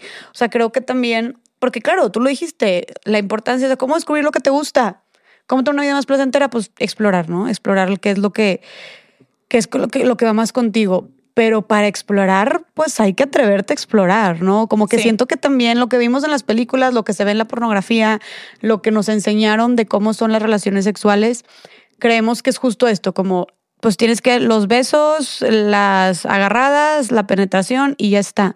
Pero como dijiste tú, hay muchas otras formas de tener sexo, de tener relaciones sexuales, pero siento que nos limitamos a este, haz de cuenta, A, B y C, 1, 2 y 3, porque eso fue lo que nos enseñaron, los que lo que nos contaron, porque no nos atrevemos a, entonces, porque sigue siendo un tema sumamente tabú, ¿no? O, y especialmente creo que también en, en, las mujeres, que es como, pues sí, un tema entre que te da miedo, en que te da pena, te da vergüenza, este, te sientes vulnerable, etcétera, etcétera. Entonces, ¿cómo podríamos hacerle para agarrar este valor las mujeres y empezar a explorar más lo que nos gusta, hacer cosas diferentes o a pedir o preguntar también qué es lo que, o sea, que preguntar cómo se hace o, decir qué es lo que queremos, ¿no? ¿Cómo podemos empezar como a romper con esta línea de la incomodidad, de la pena y de la vergüenza? Creo que esto de hablar con tus amigas ayuda mucho a empezar a ver la sexualidad como algo natural y darte cuenta que otras amigas tuyas sí hicieron eso que a ti te daba pena, entonces dices, ok, no estuvo tan mal, ¿no? También, eh, que bueno, aquí quiero que sea nada más de parte de nosotros, pero sí creo que a veces los hombres como, como que ayudan a que esto continúe, porque entonces sí te juzgan, porque entonces sí este, dicen, ay, eh, a, esta mujer, a este tipo de mujer sí la tomo en serio y a este tipo de mujer no. Y luego se quejan porque no tienen, eh, porque, porque su pareja no disfruta de la sexualidad como ellos quisieran. Bueno, pues entonces hay que, hombres, también quitar estas, eh, continuar estas ideas de el tipo de mujer que tiene que ser con la que me voy a casar o el tipo de mujer que tiene que ser con la que solamente tengo una vida sexual activa. Ok. o relaciones sexuales. Sí, porque pues qué chingón. Ajá, pero ya, otra vez regresando a este, qué nos toca a nosotras, un poquito alejarnos de este tipo de personas. Si, si, si de repente te sientes incómoda, y a ver, y también tener cuidado, porque también he visto muchas personas en terapia, muchas mujeres en terapia que intentan algo con mucha vergüenza, pero se animan y no tienen la reacción que, eh, esperaban de, su pareja y entonces ya no lo vuelven a hacer y se esconden porque les dio pena. A ver, no. Entiendan que hay muchas cosas que tienen que ver en eso que acaba de pasar. A lo mejor lo hicieron, en, lo hicieron con tanta pena que pues no funcionó como tenía que funcionar, pero lo pueden intentar a la siguiente con menos pena o ya un poquito más relajadas o eh, a veces eh, como intentarlo una vez ayuda a que la segunda sea más fácil. Ok. Tener una buena comunicación con tu pareja sobre lo sexual. Empezar a hablarlo desde el principio y si ya es muy, ya llevas un rato en la relación, entonces empezar a hablarlo desde ahorita, nunca es tarde. Y él a veces ayuda a él a explorar temas de, ay, ¿ya viste lo que pasó en tal película? Este, ¿qué piensas tú sobre eso? ¿No? O sea, como él abres ahí el tema. Descubrir tu sexualidad sola. Eso también es muy importante. O sea, masturbarte. Masturbarte, eh, tocarte frente a un espejo, conocer tu cuerpo. Hay zonas que están escondidas y que tenemos que utilizar un espejo y hay mujeres que no la conocen, o sea, que no conocen su vulva, que no conocen eh, su, parte, el ano. O sea, chéquenlo, chequen, chequen toda esa parte con un espejito y conózcanse y conozcan cómo están y sepan que hay muchas mujeres que tienen este, otros tipos de vulva y que tienen otros tipos de cuerpo y que también es bello. Y es, es un trabajo como de mucho empezar a cambiar esta mentalidad de que eh, la sexualidad tiene algo de malo. Ok, me encanta. Que sí que siento que es poco a poco, porque sí tenemos una carga de toda la vida que nos dijeron que era que eran niña cochina, que eso era malo, que no te iban a tomar en serio los hombres o lo que fuera, y entonces traemos toda esa carga, que era lo que te platicaba antes de que empezáramos a hablar en este podcast, que de repente estamos tratando de tener relaciones sexuales y de disfrutar, pero tenemos consciente o inconscientemente la voz de nuestra mamá o de nuestro papá diciéndonos, no te van a tomar en serio. O tenemos la voz de la escuela diciéndonos, es malo, o te tienes que esperar hasta cierta fecha, Pecadora. hasta cierta edad, pecadora, si es, ajá, si es algo religioso. Todas estas cosas están en nuestra cabeza. Entonces empezar a soltar poco a poco es un trabajo que no va a ser de la noche a la mañana a lo mejor, pero pues se puede empezar hoy. O sea, nunca es tarde para empezar a soltar todas esas cosas de, bueno, ni modo, me voy a atrever, tengo ganas de hacer esto, pues lo voy a proponer, a ver cómo reacciona mi pareja. Y si reacciona mal, y si te das cuenta que reacciona mal muchas veces, entonces pues ahí es, a lo mejor no estás con la persona adecuada. Okay. O sea, si, si de repente tu pareja te dice, ay, qué asco que quieras hacer eso, o de qué estás hablando, qué estás pensando, con quién hiciste eso, o cualquier comentario negativo de las cosas que estás proponiendo, digo, dale una oportunidad, ¿no? Al principio puede ser como, como raro porque no estaban acostumbrados, dale un espacio para que se vayan acostumbrando. Pero si ves que todas son comentarios negativos, entonces a lo mejor ahí no es. A lo mejor estás con la persona incorrecta. Okay. Y busca una persona que sí esté dispuesta a explorar la sexualidad contigo. Me encanta. Sí, porque de hecho nos, nos una vez me, me, escribió una chava justo contándome que, que el, ahorita que dices de la pareja, qué importante con quien elijas también tener estos momentos íntimos, porque me, me, me contó que su novio la cortó porque se enteró que no había sido la primera vez con él. y él ya tenía obviamente un largo historial, ¿verdad?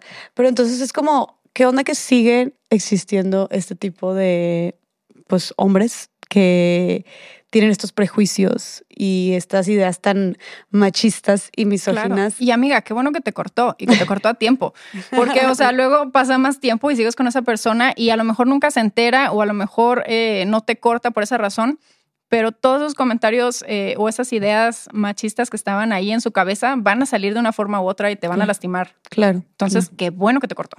Oye, y ahorita, por ejemplo, que decías, esta, yo sé que tal vez la pregunta es muy lógica y es muy obvia, pero que tenemos instaurado y creo que todas las mujeres de cierta manera, o puedo decir que un 98% tenemos este chip de la sexualidad es malo. Vivir mi sexualidad, disfrutar mi sexualidad, sentir placer es malo, es, está mal, soy una fácil, es pecado, es algo, este, estoy perdiendo valor, estás perdiendo tu honor, no te van a tomar en serio, eres una más. Un chorro de prejuicios y de ideas que nos metieron como si, como si nuestra persona, nuestra dignidad, nuestro valor recayera en algo tan estúpido como que alguien te ponga una mano encima, ¿no? O te haga una caricia, o te penetre, tal cual. O sea, como si las mujeres nos limitáramos o el valor de nosotros nos limitáramos a eso. Entonces te pregunto, ¿por qué? O sea, ¿por qué, ¿por qué no? O sea, ¿por qué no es malo vivir nuestra sexualidad? ¿Por qué no es cochino vivir nuestra sexualidad? ¿Por qué no es algo de deshonra vivir nuestra sexualidad.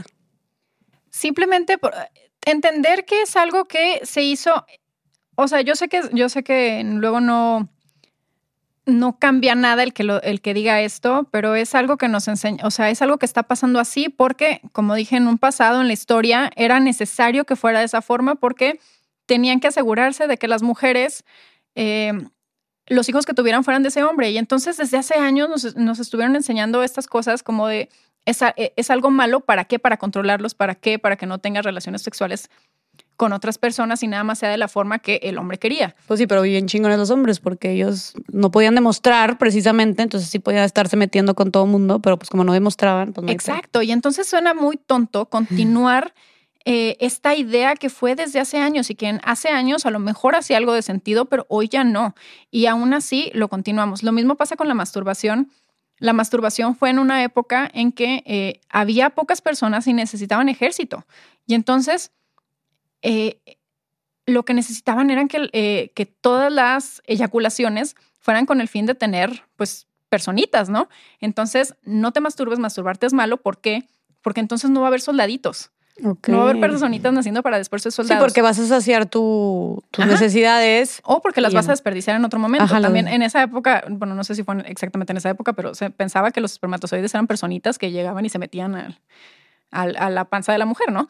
Entonces, en esa época hacía sentido. Hoy ya no necesitamos un ejército. O sea, bueno, no necesitamos este, hacer cada vez más gente para cada vez que tenemos relaciones sexuales o, eh, o que estamos desperdiciando oportunidades de tener personitas eh, por, o sea, ya no hay necesidad de eso, entonces ya no, ya no es lógico estar siguiendo esas mismas reglas. entendamos de dónde vienen y soltémoslas poco a poco. Por eso no tiene nada malo nuestra sexualidad. En el caso de las mujeres tenemos un órgano, el clítoris, que solamente existe para darnos placer. Y si eso está ahí, entonces quiere decir que el cuerpo de alguna forma estaba hecho para que disfrutáramos úsalo, disfrútalo. Wow, es el único órgano de nuestro cuerpo que está destinado para eso. Y es algo que los hombres no tienen, ¿eh? No tienen, ¿no? O, sea, está muy irónico que nosotros seamos las más juzgadas por disfrutar nuestra sexualidad cuando tenemos un órgano exclusivamente para el placer. Ellos no, pero ellos no se les juzga de la misma manera. Sería el glande, en el caso de los hombres, el, el, clítoris, es, es, o sea, se convierte porque al final, cuando somos fetos, somos todos iguales y de repente, eh, o sea, se empieza a liberar la testosterona y se empiezan a formar eh, los hombres. O sea, las mujeres nos quedamos como estaba ya el feto y se sigue formando esa, de esa manera y los hombres se libera testosterona y entonces empiezan a formar como hombres. Entonces tenemos como de base los mismos órganos, nada más que se fueron convirtiendo en, se fueron dando otra forma. Entonces el clítoris es el pene o el glande. Ok. Entonces, sí existe en los hombres, pero no está, o sea, tiene muchas otras funciones. En, nosotros está nada más para sentir rico. Ok, exclusivamente Entonces, eso, O sea, yo hablando de naturaleza, hablando de por qué existimos y por qué tenemos lo que tenemos y que todo está hecho por algo, yo diría, si crees en eso, entonces pues cree que tu clítoris está ahí para, para, sentir placer y, si está ahí no tendría nada de mal usarlo. Claro, claro, excelente respuesta. Oye, eh, Betsy, tú desde o sea, siendo terapeuta y tratando con tantos hombres y mujeres, ¿qué podría ser, o sea, qué podrías decir que es el principal limitante de las mujeres para disfrutar su sexualidad? O sea, ¿qué es lo que más les afecta? Yo creo que son todas estas ideas que tenemos desde niñas de que la sexualidad es mala justo. ¿Ah, sí? Sí, eso es, eh, eso es lo que más nos detiene, el, el estar pensando que somos niñas malas, que estamos haciendo algo malo, que es pecado, lo que sea.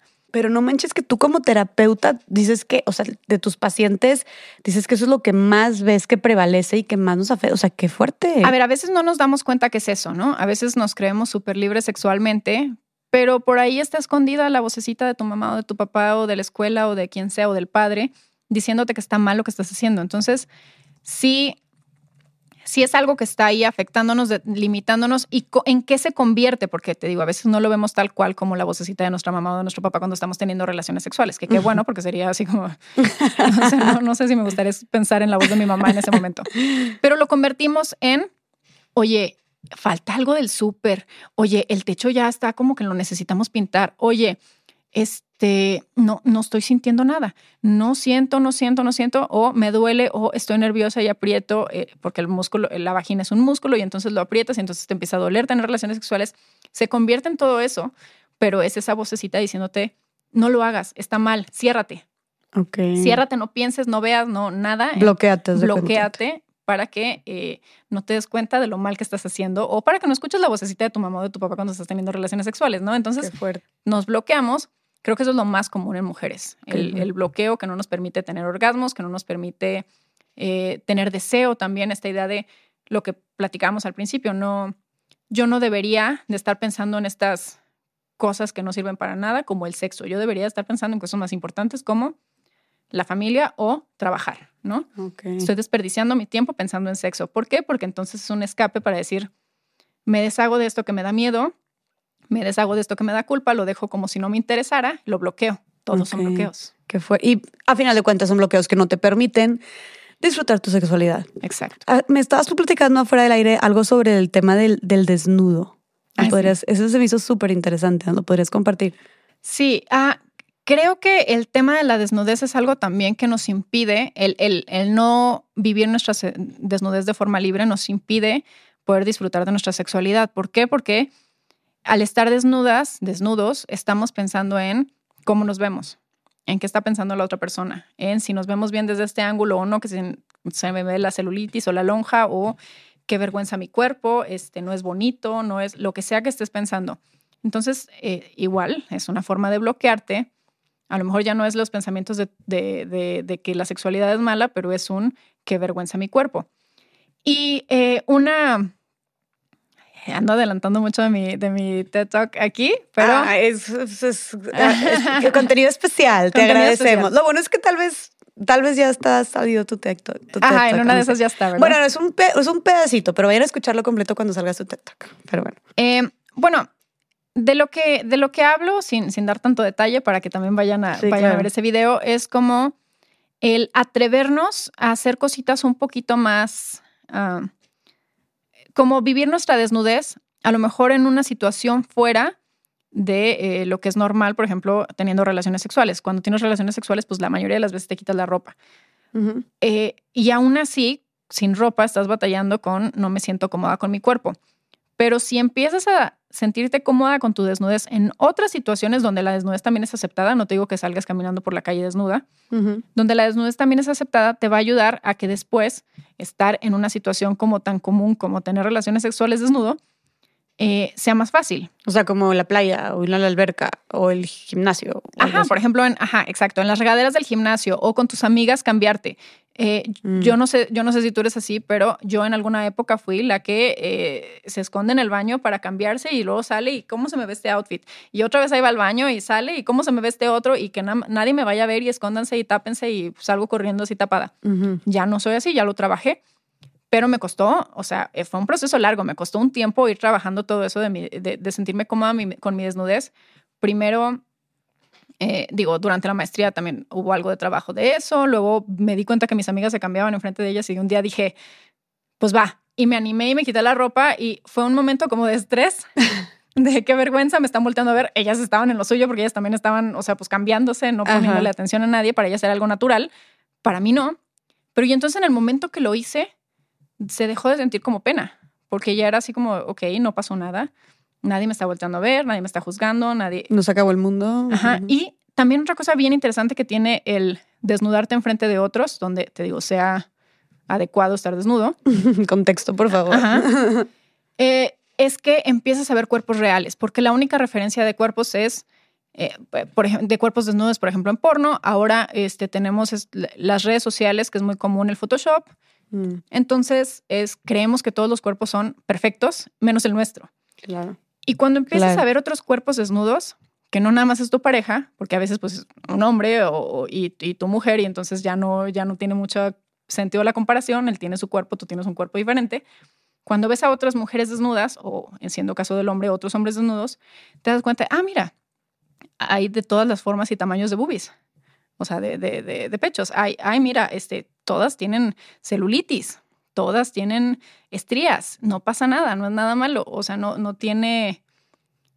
Ah, mira, algunas se depilan, otras no. Ah, mira, este, todas esas cosas te empiezan a, a- El compararte con personas reales te ayuda a sentir un poco más normal, porque si te estás comparando con cuerpos irreales, pues entonces tú siempre vas a ser la rarita, la del cuerpo Claro. imperfecto. Claro, claro. Y también, o sea, creo que hay una, una, porque no sabes la cantidad de, de amigas que yo tengo que batallan mucho también en tener esta, esta intimidad por, porque no se sienten cómodas con su cuerpo.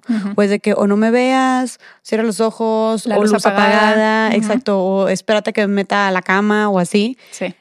Y qué fuerte, ¿no? O sea, qué fuerte más porque cuando estás hablando de que pues es un momento tan íntimo, pues lo que más debería haber ahí es como confianza, tanto en ti como en la persona. O sea, bueno, depende con quién lo hagas, ¿verdad? Pero, o sea, si estás hablando de una relación con pareja, de pareja, o sea, o aunque lo hagas con cualquier otra persona que tú decidas hacerlo, siento que estás en un momento íntimo.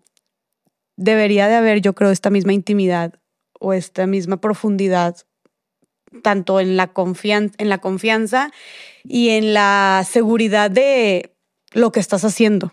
Sí. Y eso creo que pues es algo que se- es- es- tienes que empezar pues internamente, ¿no? O sea, creo que no podemos despedirle, o sea, te preocupas de si a tu novio o a si tu esposo le va a gustar tu cuerpo, pero es como, a ver, primero, o va a aceptar tu cuerpo, pero primero es, pues primero acepta tú tu cuerpo, ¿no? O sea, y creo que cuando hablamos de desnudos, la desnudez en general también nos incomoda, porque, no sé, yo creo que tiene que ver también un tema de pudor, eh, de que siempre nos dijeron también tápate, que a ver, obviamente tenemos que, pues no, como dijimos, no vamos a estar desnudos por la calle, pero siento que, por ejemplo, para las mujeres siempre fue, oye, pues no enseñes mucho escote o las piernas este, cruzadas, Las piernas cerradas. cruzadas, sí, la niña, la niña. Es que, y esto es un trabajo, por eso les digo que es de, o sea, es bien difícil cambiarlo, pero sí es nuestro trabajo hacerlo eh, hoy, empezar. O sea, si, si estás empezando hoy, hoy es un buen día. Porque sí, traemos esta, o sea, los niños podían estar brincando, subiéndose a árboles, haciendo lo que sea, eh, con su pantalón o con su short o lo que sea, sin ningún problema. Pero las niñas era, cierra las piernas, que no se te ven los calzones.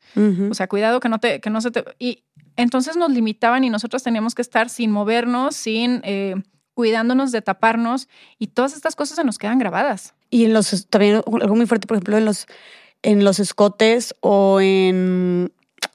No es lo mismo que, una, que un hombre enseñe, que se le vea la espalda a un hombre a que una mujer, una mujer enseñe espalda. O que un hombre enseñe hombros a que una mujer enseñe hombros. Es más como que... Vámonos más para allá. O sea, no es lo mismo los pezones. Los pezones, en, va- vamos a hablar de redes sociales. Los pezones de mujeres en redes sociales están vetadísimos, te, te bajan el post. Pero si son de hombres, no hay problema. Y son exactamente igual. Son la misma parte del cuerpo, nada Qué más. Bueno, nosotros tenemos un poquito más, algunas, tenemos un poquito más de volumen ahí, Ajá. pero son pezones. Exa- es- exactamente. Ah, Ok, ajá, perdón, te interrumpí. No, no, o sea, sí, son pezones. O sea, es como. Y, oh, y, y esto no solamente lo censuran en redes, sino también en la vida es como, pues cuántas veces no, oye, este, amiga, se te nota el pezón. O ponte el brasier para que no se te note el pezón. O ponte los nipple covers, las los cu- cubiertas para los pezones, este, porque se te nota el pezón. O en el traje de baño, ¿no? De que, oye, pero es que no tiene copa. O, oye, este, ponte la toalla porque se te, se te nota, ¿no? O Ajá. sea, traes las luces altas. O sea, Las es- luces altas. Me da mucha risa eso porque nos tenemos que estar tapando algo que ya es parte de nuestro cuerpo y que no tendríamos por qué estarlo escondiendo. O sea, que se transparente un poquito no tiene nada de malo.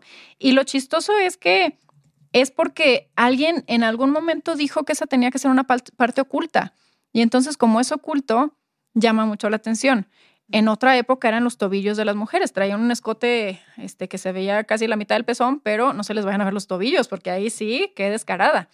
Entonces, eh, ahorita decidieron que las pezones de las mujeres, y también depende de la cultura y el lugar en donde vives, porque en otros lugares andan toples en, en la playa. Sí, sí, sí. Las mujeres. Entonces, eh, depende de dónde estés, que llame mucho tanto la atención. Aquí en México y sobre todo en, dependiendo de la ciudad donde estés, pues más tapadas este, por, por socialmente están las mujeres y entonces más les llama la atención a, otras personas ver una un poquito descubierta o que se le noten los pezones o que lo que sea. Ya sé, sí, sí, sí. Porque, es porque alguien decidió que tenía que estar oculto eso. No, y, y, el, tema de los pezones es todo un tema porque ahí es como, yo siento que la doble moral en su máxima expresión, porque como dices tú, a ver, a los hombres, o sea, no, mira, nada les van a decir, o sea, es, y es exactamente lo mismo, ¿no? Y de ahí no te bajan de, pues de lo que quiera, de lo que sea, ¿no? O sea, es más, hasta ni siquiera tienes que estarlos mostrando, nadie te dice que ni siquiera de que, ah, sí, de que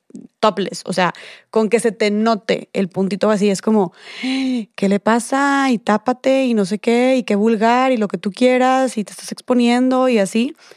Cuando, a ver, tampoco ni siquiera es un órgano, o sea, ni siquiera es como, porque dicen, es que son tus partes privadas o tus partes, como no sé cómo se digan, partes, tú, cuando tú corrígeme, órganos sexuales, reproductivos o así, o sea, ni siquiera es eso. Entonces, como, ok, todavía, bueno, pues si tapas el pene, tapas tus órganos reproductivos, ok, de que pues es un tema más sexual, pero es que también yo siento que tiene que ver con el hecho de que se sexualizan mucho las boobies. Entonces tal vez por eso tienen que cubrir, como que porque también es algo prohibido o vas a provocar a los hombres o estás enseñando como que algo que atrae, entonces tal vez por eso cúbrelo. ¿O qué piensas que puede haber detrás?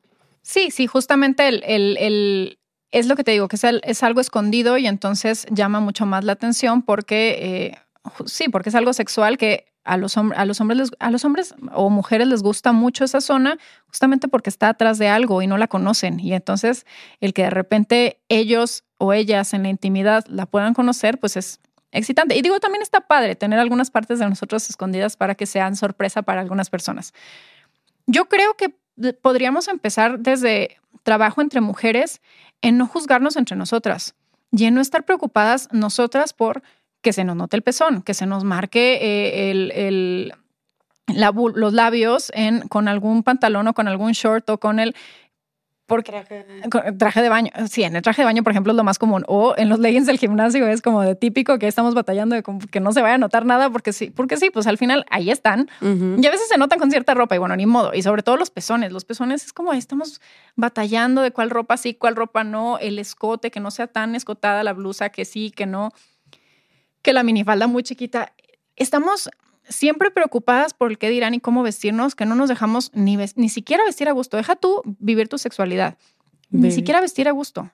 Es como ponte lo que quieras. Y cuando ves una chava, eh, amiga o no amiga tuya, que va pasando y que se le notan los pezones, deja que se le noten los pezones y no hagas ningún comentario malo. Porque entonces es que, o sea, como vives, juzgas. Entonces, no, ¿cómo es? ¿Cómo juzgas? No, la no, no, no, ya, estoy, ya estoy inventando. sabes cómo es? Oye, frases de Betsy. De abuelita inventando. 2022.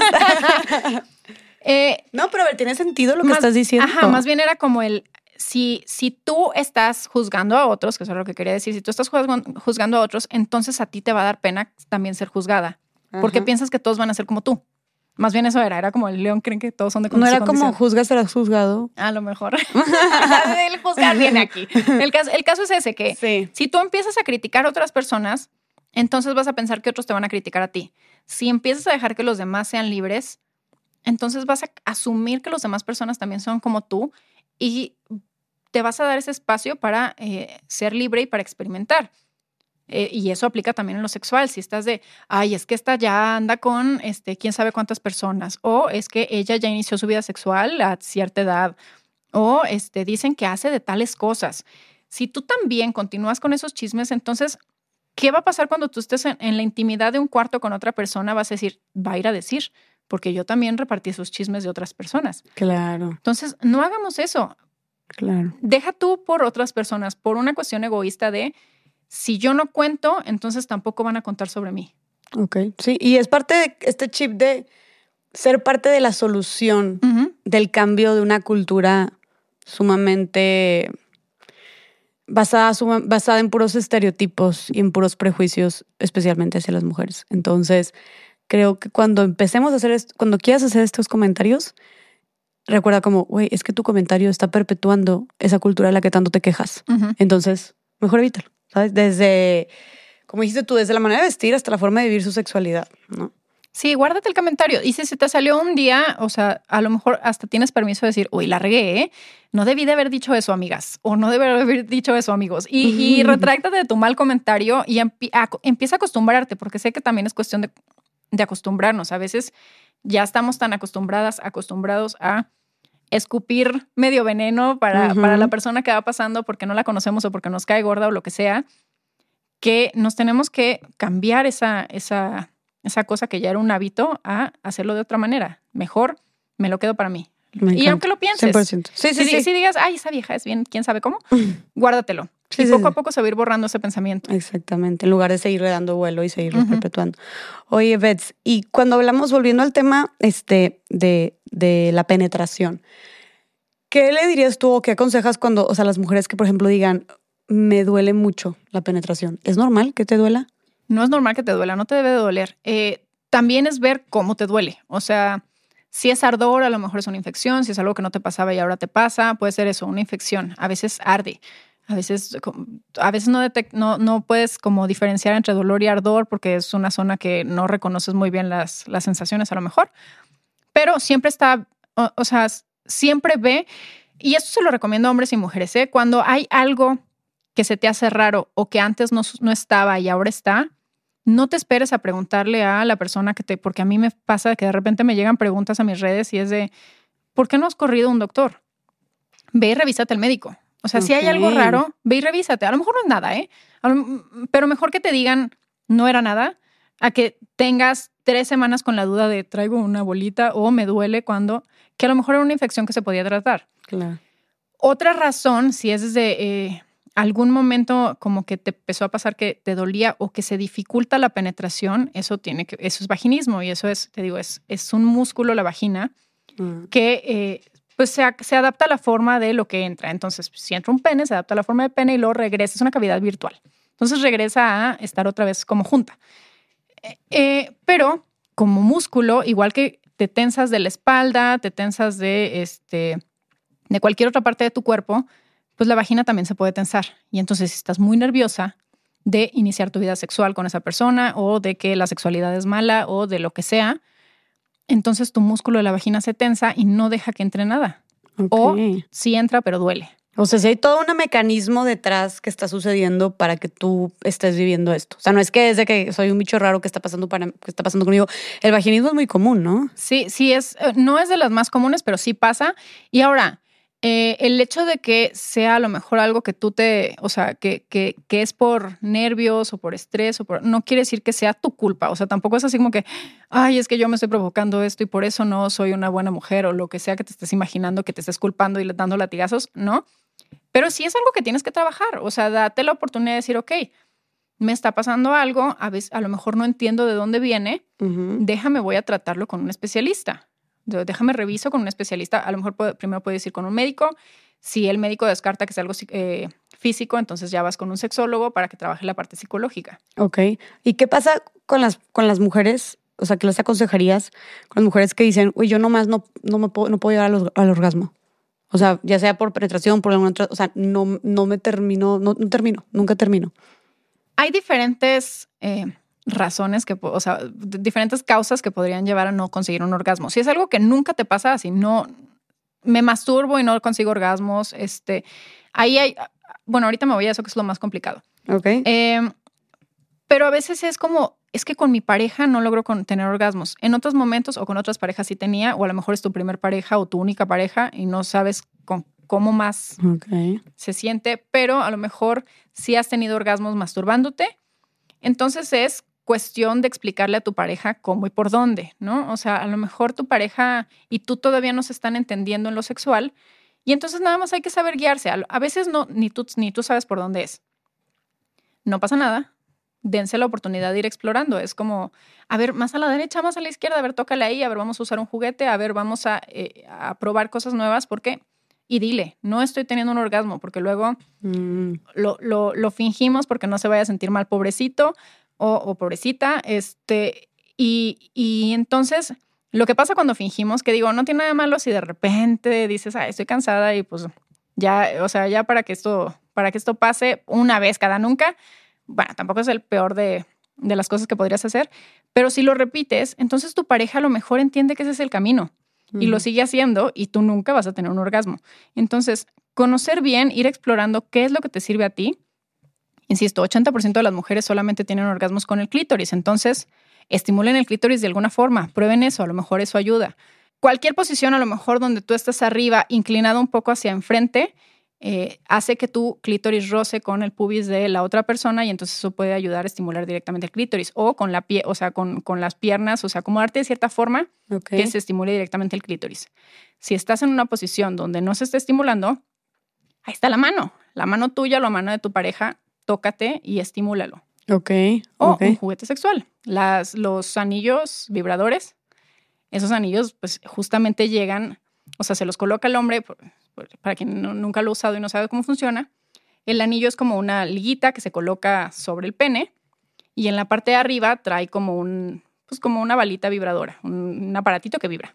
Y entonces eso, cuando, cuando llega hasta delante de la penetración, pues toca la, balita, toca el clítoris. Y si se queda ahí tantito, o sea, que no se regrese rápido, si se queda ahí tantito, puede estar más rico también. Ok. O sea, como que ahí jueguen un poquito con ese Oye, qué padre que, que, que mencionas lo de los juguetes sexuales, porque siento que hay- todavía, o sea, hay mucha resistencia a utilizar juguetes sexuales. Y siento que hay muchos tabús también, de que sí, como que se les hace, o sea, o, o- o nos puede parecer algo muy extremo, o que luego vas a depender de eso, o que entonces ya no vas a tener tanto placer cuando no los uses. Em, como que siento que todavía hay muchos, hay muchos tabús al respecto, pero entonces tú sí recomiendas, recomendarías utilizar masturbadores o juguetes sexuales. Sí, úsenlos. Ahora, eh, esto va para, para todos, hombres y mujeres, cuando se masturben. Traten de variarle, nada más para que no se acostumbren a una misma forma. No tiene nada que ver con los juguetes sexuales nada más, sino con si siempre lo haces rápido, te vas a acostumbrar a, a que pase rápido. Si, si te acostumbras a masturbarte siempre este, con un masturbador, por ejemplo, con un vibrador, a lo mejor te acostumbras a que solo sea con eso. Pero si le vas variando y aprendes a tener orgasmos y disfrutes, a lo mejor no tiene que llegar siempre al orgasmo, disfrutas de diferentes formas, entonces no va a pasar nada. Los juguetes están muy padres. Si utilizanlo para eso, para lo que es, para divertirse. Agréguenlo de vez en cuando, como de mira lo que traje y, y puede estar muy cool. O sea, todo ok con los juguetes Todo, sexuales. todo ok. Ajá, y además hay mujeres también que necesitan una estimulación un poquito más intensa para lograr el orgasmo. Y entonces la vibración de un juguete puede ayudarte a eso. Es nada más empezar a entender qué necesitas tú. Y no tiene nada de malo si lo que tú necesitas es diferente a que lo que has escuchado de tus amigas o en la escuela o lo que sea. ah, qué es lo chido. que tú Qué necesitas. chido que mencionas también eso. Sí, y entonces, y esta iniciativa de los juguetes sexuales puede ser tanto del hombre como de la mujer, o de la, o sea, hablando de cualquier tipo de relación, tanto de hombres o como mujeres, ¿verdad? O sea, no es como que el que tiene la preocupación es la persona que tiene que llevar el juguete. O sea, tú puedes llegar con tu pareja y proponérselo. Sí, ah, y hay mucho esta, eh, o sea, siempre me preguntan, ¿cómo le digo a mi pareja? Por eso les digo que es bien importante empezar eh, desde ya a hablar con tu pareja sobre su vida sexual. Es bien importante, si nos da pena decirle de, no sé cómo proponerle a mi pareja usar un juguete sexual, es no, pues estamos, o sea, estamos, a- ahí hay que empezar a abrir el tema. Ok. Porque, porque es un tema tan simple como incluir una balita vibradora. También, los que nunca han usado juguetes, no se va, o sea, no se intimiden con ver los juguetes más grandes y aparatosos y que da tres vueltas y el turbo 5000, no sé qué. O sea, empiecen por algo chiquito. O sea, en el caso de, o sea, puede haber como una balita vibradora, esa va por fuera, no es penetración, porque también hay mujeres que no, por ejemplo, al masturbarse, que no necesitan de penetrarse o no les gusta penetrarse. Ok. Entonces, eh, es nada más como una estimulación por fuera con esa balita que puedes utilizar en cualquier parte del cuerpo también. O sea. La pones sobre el clítoris, sobre este labios o la puedes poner sobre pezones o sobre el cuello, lo que es- la oreja, lo que a ti te guste. Entonces pu- puedes empezar con algo chiquito como eso. El anillo vibrador, si están en pareja, eh, que es hombre-mujer, o sea, si es pareja hombre-mujer también, eh, es una misma balita. O sea, es como algo chiquito con lo que ya, si quieres algo más intenso, entonces ahí sí, dale con, con el, con el este turbo 500, no sé qué, que, encontraste por ahí, que te llama la atención, pues también inténtalo, pero no tiene que ser tan, tan aparatoso tu primer juguete o tan... Claro. O tan, o tan intimidante también para los sí, hombres. Intimidante también. Oye, Bets, quiero rescatar la más lo que dijiste de esta comunicación en pareja al momento de, de, las relaciones. Y cuando dijiste ahorita, describiste una escena como en el acto, de que siento que también la pornografía nos vendió esto y las películas de Hollywood de, de que, ay, pues de repente se empiezan a besar y luego ya se empiezan a desnudar y luego de repente todo fluye y todo es todo en buena perfectamente y de repente, uy, ya tres minutos y ya terminaron los dos, tuviste el orgasmo y mira, wow, o sea, por las nubes, todo perfecto color de rosa. Pero ahorita tú mencionaste como una situación donde, a ver, no, o sea, que, que te atrevas a decirle a tu pareja o que a tener esta comunicación, estos momentos incómodos dentro del sexo, donde tú digas, no, esto no, de que esto no me gusta, o lo estás haciendo mal, o no, más rápido, o por aquí, o por allá, o no lo atinaste, o no sé, ¿me explico? O sea, como también esto atrevernos a, porque siento que tal vez nos podría dar mucha pena también hacerlo, ¿no? Sí, digo, a ver, eh, cuando son las primeras pláticas sexuales, sí hay momentos, y sobre todo si son de como corregir algo, sí hay momentos, eh, hay unos momentos mejores que otros para abrir el tema. Por ejemplo, si es como algo que te gustaría como corregir o cambiar o mejorar, a lo mejor vale la pena que sea en otro momento y no durante las relaciones sexuales, porque entonces te puedes sentir... También pónganse un poquito en el lugar del otro para que sepan cuándo y dónde pueden decir las cosas. Si a ti no te importaría que tu pareja te dijera más a la derecha o más a la izquierda, entonces eso está bien decirlo. Pero si sientes que si te dijera de, oye, no me gusta tanto cómo estás haciendo el sexo oral, eh, de esta otra forma, entonces ahí a lo mejor en ese momento no es el adecuado, lo puedes buscar ahora así como lo dije, está terrible, no lo hagan así. Empiecen con algo bueno, de que, oye, disfruto mucho eh, el sexo oral, pero me gusta más cuando haces esto. Y o me gustaría que tuvieras cuidado, no sé, con esta otra cosa. Ok. Cuando, cuando es algo de proponer algo como también sexual, como por ejemplo incluir un juguete o eh, alguna fantasía, se recomienda más hacerlo cuando ya estás excitado. Ah, Porque es más fácil como decir, va, órale, va, me animo. Obviamente las cosas que no te gusten, pues vas a decir no. Pero es más fácil decir sí a que si lo haces en otro momento, porque en otro momento te pueden entrar todos estos prejuicios y dudas y estará bien o estará mal y decir, ay, no sé, no sé, no sé. claro, si ya estás excitado o excitada, pues puede ser como, órale, va, tráete el juguete, vamos a probarlo. Sí, claro. Ok. Sí, puede ser mucho más intimidante si llegas de que están tipo todos fríos de que esto y es de que a la madre. Ok, va. Sí, pero justo como que creo que también pensar en, a ver, güey, lo que decíamos antes. Si estoy compartiendo, estoy con esta persona, con mi novio, con mi novia, con mi pareja, este, con mi esposo, esposa, y no me atrevo a decirle qué es lo que me gusta, qué no, por aquí, por allá, eh, más rápido, más lento, lo que tú quieras, llámale lo que sea, describir que a veces, a ver, también estás hablando de que pueden ser a veces, o sea, atrevernos a como sentirnos troncos, sentirnos troncas, de que, ay, de que, ay, perdón, y ay, no sé qué, y me dolió, y ay, ya esté para allá, y no sé qué. Como, siento que eso también es sexo, ¿no? O sea, eso también es parte de más bien, porque no es como de que, ay, va a fluir y vamos a estar flotando y de repente, uy, ya acabamos. O sea, creo que eso también pasa y no sentirnos como, ay, güey, no lo hacemos chido o no está esta química porque pasan estas situaciones. Sí, de hecho, justo acabo de ver y siempre vean eh, las relaciones sexuales como, como algo divertido, como algo que se disfruta, no, no como algo tan serio y, que tiene que ser de cierta forma. Y acabo de ver un post, ni, siquiera me, acuerdo de dónde fue, pero decía, el sexo también es y venían como... Eh, topes, o sea, de topes en la frente porque no nos alcanzamos a dar, o chocamos los dientes porque no nos alcanzamos a dar el beso bien, o este, ay, por ahí no era, o sea, como que en el sexo hay muchas cosas, eh, sonidos raros. Todas estas cosas también pasan en el sexo. El sexo no es perfecto como lo vemos en las películas. Hay ruidos, hay de repente es posiciones incómodas, el calambre. Y, y todos esos no son momentos de vergüenza, pérdida de una erección. Todos esos no son momentos de vergüenza, son momentos de reírnos y seguir disfrutando de, ay, eh, vamos a seguir haciendo esto otra cosa, o ya me dio el calambre, nos esperamos, nos reímos y luego seguimos.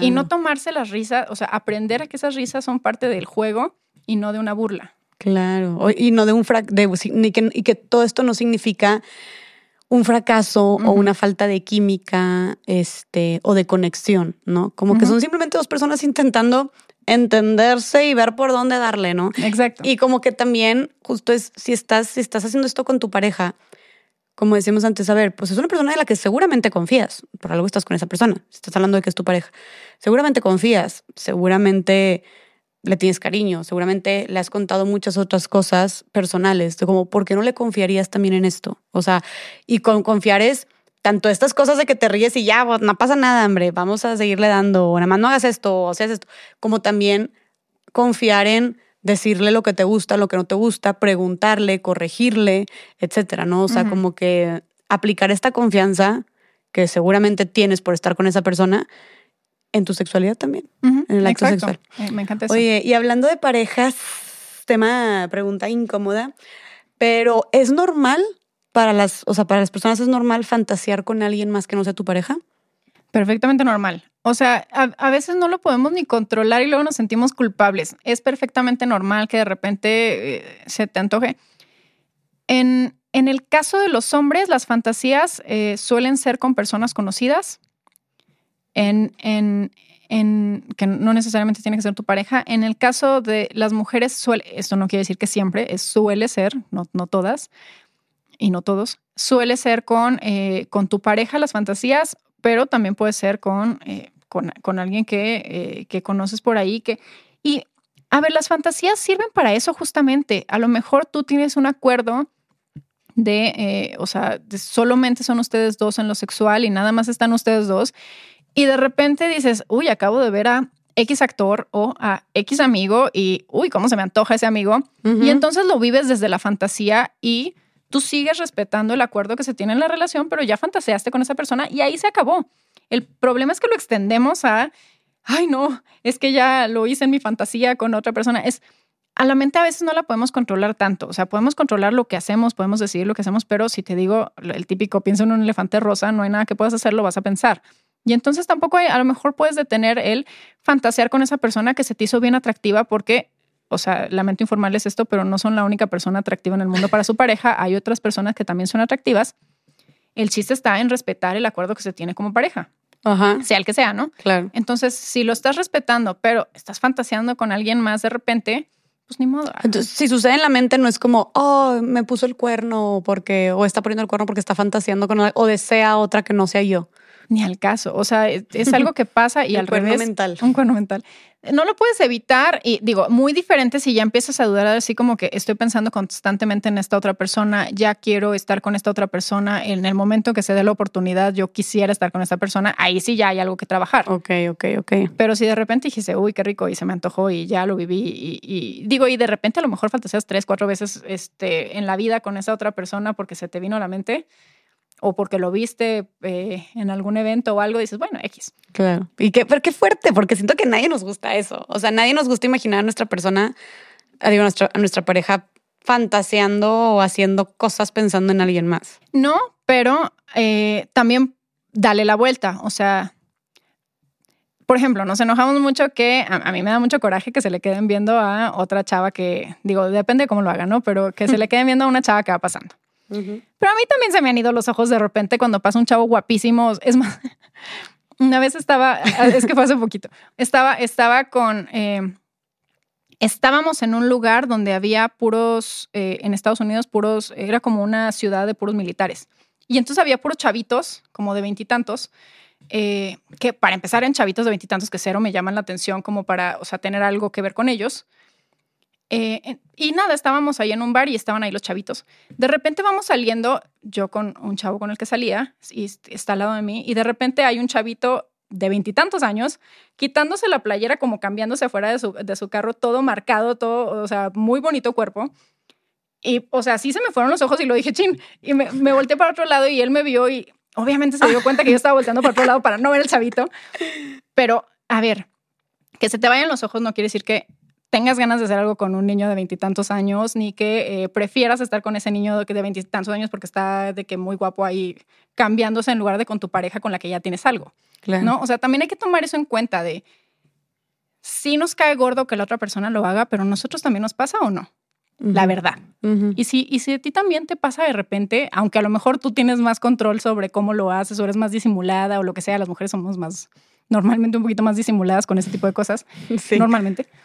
Pero si a ti también te pasa y de repente te gusta también el chavo que viste pasar por ahí, pues entonces se entiende que a tu pareja también le va a pasar. Claro, claro. Sí, y sí, sí. lo importante está en respetar la relación. Claro, o sea, también creo que es imposible y utópico, o sea, pensar que neta no le va a traer nadie más, o sea, tu pareja no le va a traer nadie más en toda la vida. Exacto. que no va a voltear a ver a nadie más, que se le va a antojar estar con alguien más, que le- se le va a volar la mente también de repente con alguien más. Es imposible. A ver, pues entonces enciérralo en un cuarto y que no vean, o sea, con, sin paredes y que no vea a nadie más. O sea, mm, va a pasar porque somos seres humanos, porque somos seres sociales, porque somos, tenemos instintos, porque tenemos una mente que, que divaga, que vuela. Entonces, no manches, es algo que a lo que no lo que no podemos pedir y siento que entre más hagamos las paces con eso más una vida más tranquila vamos a vivir y una mejor relación vamos a tener también Totalmente. seguimos con las preguntas incómodas Bets oye qué opinas de esto siento que en las mujeres puede pasar esto muy recurrente no sé en los hombres pero el que se te haya el que se te haga atractiva una mujer que se te haga atractiva una chava o hasta fantasear de alguna manera con una mujer significa que puede ser lesbiana. Ok, o sea, siendo una mujer que se te haga atractiva a otra mujer, Ajá, siendo una mujer que se te haga atractiva a otra mujer. no necesariamente. Eh, digo, depende de, porque es que dijiste atractiva. Creo que Sí, pues bueno, es que atractiva puede decir que guapa mujer, pero no, que como que digas de que hay, que te mueva algo o que de repente te imagines dándole un beso o algo así, ¿me explico? O sea, ¿eso qué puede significar para las mujeres? Fíjate que justo, eh, y ahorita se me fue de quién es esa, esa como escala, hicieron como, hicieron como, no es nada, no es todo blanco y negro, tampoco en la parte de la este, heterosexualidad, o, o, o sea, ser heterosexual, ser homosexual, porque también hay puntos medios, y no es el medio nada más bisexual, porque también hay personas que se definen como heterosexuales. Hay personas que se definen como heterosexuales y que nada más se les parece atractivas personas del otro sexo y no pueden reconocer la belleza en personas de su mismo sexo. Ok. Hay personas que eh, solamente les gustan las personas de su mismo sexo, pero sí reconocen la belleza en otros. Y hay personas que dicen, mira, o sea, ya, ya, ya, ya entrada en, en la, la- la- en la cosa, en, en- o sea, ya caliente la cosa, igual y sí me gusta también otra mujer. Entonces hay que ver en qué lugar estás tú. Si, si te parece atractiva la otra mujer desde un wow, es guapísima, es más, es sexy, pero no se me antoja como para algo más, o sea, como ni para algo sexual, ni para algo romántico, ni para nada. Entonces es simplemente está como en, en, el, en el aceptar que la otra persona es bella y que la otra persona es atractiva y que hasta puede ser sexy. Como admiración. Ajá. Sí, puede- y puede ser desde los, desde lo sexy. Es como, oye, sí, o sea, si, si, si me dieran ganas, o sea, igual, y- igual y sí me gustabas tú. Pero la verdad es que no me dan ganas. Sí, Entonces, y aquí entran los típicos comentarios también de las amigas de que, ay, güey, hasta me hizo mi sexualidad. Ajá. ay, güey, está bien buena esa vieja", de que hasta yo le doy o así, ¿sabes? O sea, Exacto, sí, de que wow, es guapísima. Es, es más como en un me llama la atención porque admiro su belleza o su ser sexy o lo que sea, pero no me llama la atención para nada más con esa persona.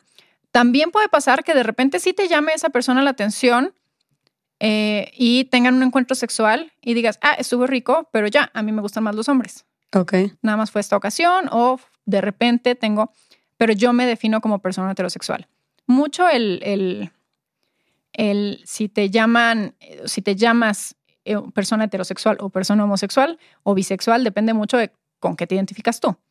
Si, si, si tú tienes relaciones sexuales de vez en cuando con otras mujeres, pero a ti te gustan los hombres y te defines como heterosexual, pues eres heteros- heterosexual.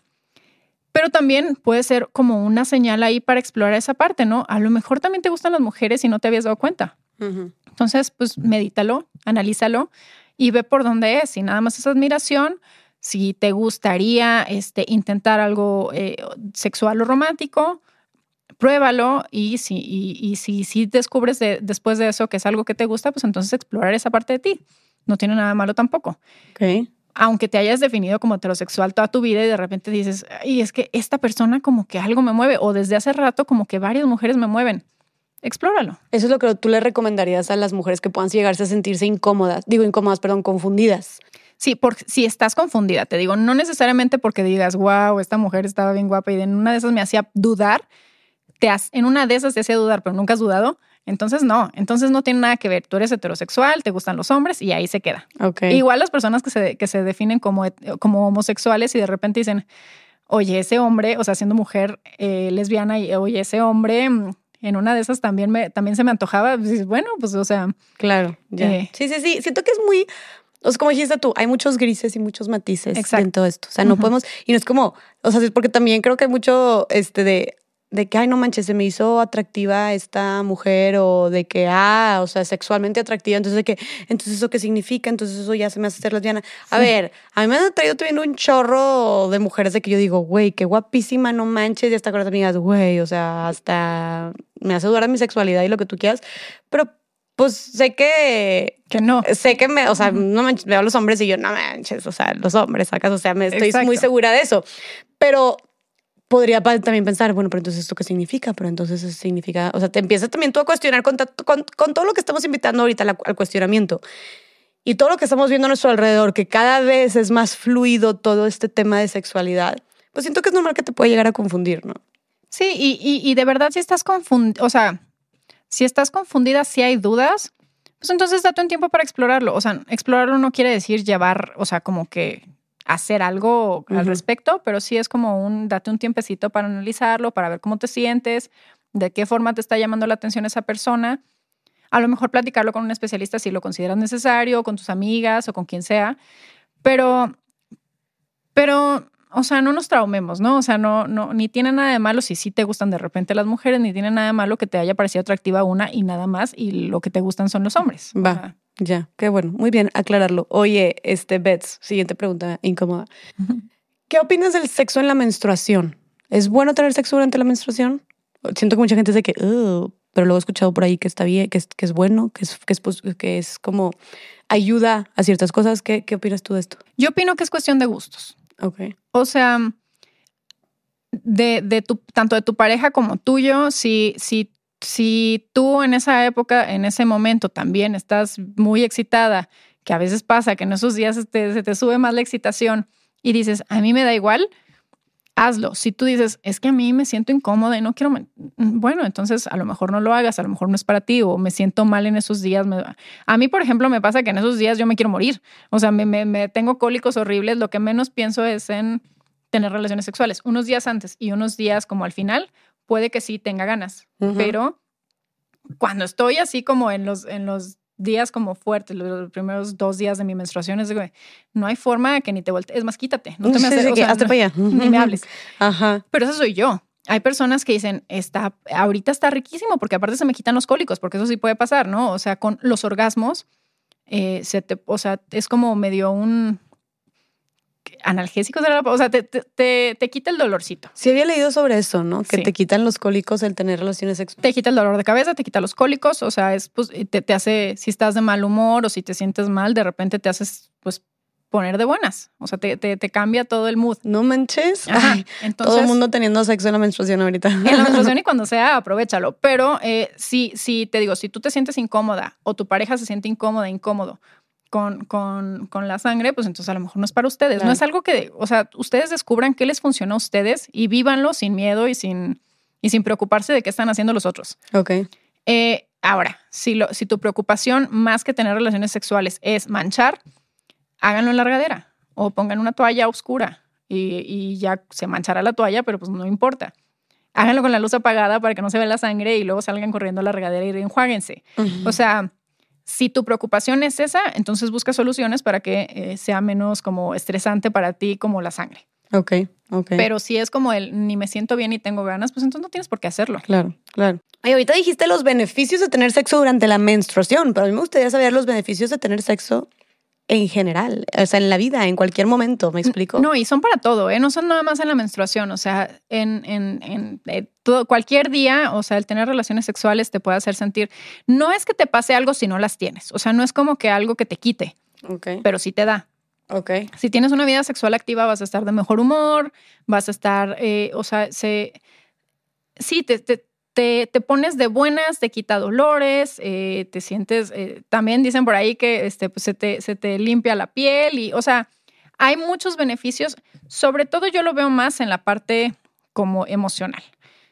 Está, si estás teniendo una vida sexual activa y estás contenta y estás llenando como todas las partes de tu vida están como cubiertas, como lo que platicaba antes de este, la parte económica está bien, la parte psicológica está bien y la parte sexual también está atendida, entonces vas a estar como flotando, vas a estar de buenas, vas a estar en un buen momento y aparte de que se liberan muchos químicos en tu, en tu cuerpo que eh, van a ayudar a que estés de buenas. Ok, sí, o sea, supongo que hay una liberación ahí de hormonas bien fuerte que tal vez de la, no sé, la verdad no podría nombrarlas, pero que te hacen simplemente estar como más feliz, estar de mejor humor, estar más relajada también. Y quién no quiere eso, ¿verdad? Sobre todo eso también, si estás como en un momento tenso, al final los el, orgasmo es como un, como un momento de, soltar. De liberación. De liberación. Entonces, o sea, puede ser un momentito de, como de una mini meditación de decir, en este momento no pensé en nada más que en esto que estaba sintiendo. Claro. Entonces ya se te olvidaron los problemas que tenía. Digo, a lo mejor son segunditos, pero son segunditos muy valiosos.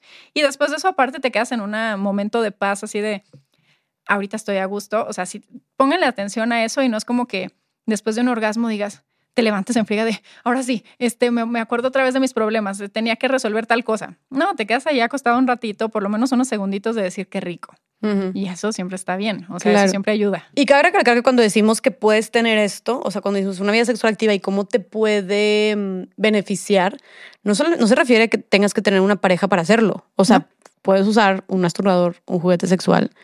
Oye, y, y digo también, hablamos de que sí los masturbadores y, o sea, los juguetes sexuales son muy buenos y los recomiendo, pero también eh, no necesitamos de tanta cosa para, para masturbarnos. Nuestra mano es más que suficiente. Una almohada, la, el chorro de la regadera.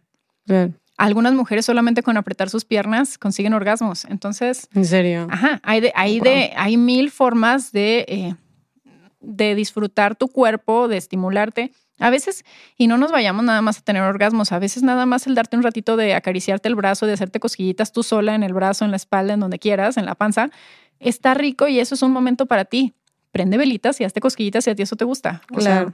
Claro, qué, chido que lo digas porque sí, o sea, tal vez cuando decimos, oye, no, pues el sexo trae todos estos beneficios a tu vida y es como las personas que tal vez no tengan pareja o, o sea, o no, tengan esta actividad sexual con otra persona, sea como que, eh, bueno, esto no es para mí ahorita. Y es como, no, hermana, te lo puedes dar, hermana, hermano, hermana, y te lo puedes dar tú también, ¿no?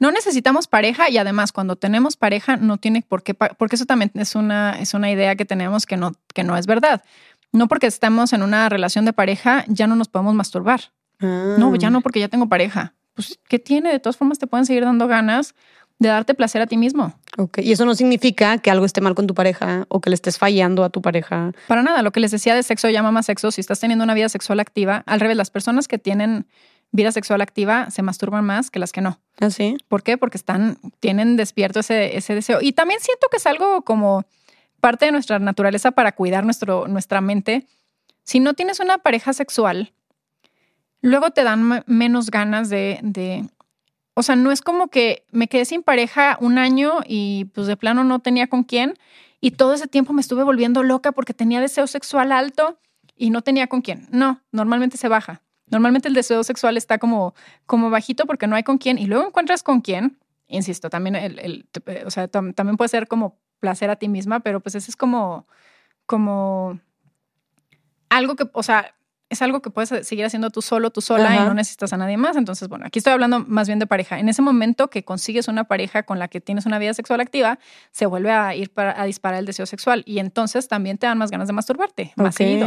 Ok, entonces es normal, vaya, porque siento que tal vez muchas parejas podrían hasta ofenderse de por qué lo estás haciendo, de que no te doy yo lo suficiente o sentirse mal o que, o entonces tú pensar, entonces mi pareja no estoy satisfecha con él o con ella, ¿me explico? Sí, no tiene nada que ver con la, con la falta de satisfacción el, el que te te digo al revés, puede ser que sean extra ganas, ¿no? Te la estás pasando tan bien en lo sexual con tu pareja que te dan más ganas y también te, te, lleva a masturbarte. Y también la pornografía, que es un tema que tenemos, sobre todo mujeres me escriben diciendo, mi pareja se masturba y tengo problemas con eso, o mi pareja ve porno y tengo problemas con eso. Ver pornografía, sea lo que sea que vean, porque también es de, el porno que ve son mujeres rubias y yo soy morena no tiene nada que ver contigo, es el porno es nada más una herramienta para excitarnos. Y hay que utilizarlo como eso, porque también no son clases de, educación sexual. Eso también, porque aparte muy, muy, contenido muy violento también y misógino en la pornografía. Ah, sí, sí, bueno, eso sí, totalmente. Pero utilicen, o sea, si, les gusta y si lo ven, también están empezando a hacer este, pornografía dedicada a mujeres, que no sé cómo, no las he visto la verdad, pero es eh, pues también una opción más para, es, insisto, es una herramienta para excitarnos y nada más es eso. Entonces, si tu pareja está viendo porno y se está masturbando, es solamente una herramienta para, para excitarse y, y para masturbarse y después tendrá relaciones sexuales contigo si este, las cosas se dan en ese momento o se dan después o lo que sea, ¿no? Si están teniendo una vida sexual activa. Siento que sí puede doler cuando no están teniendo una vida sexual activa, pero sí se está masturbando.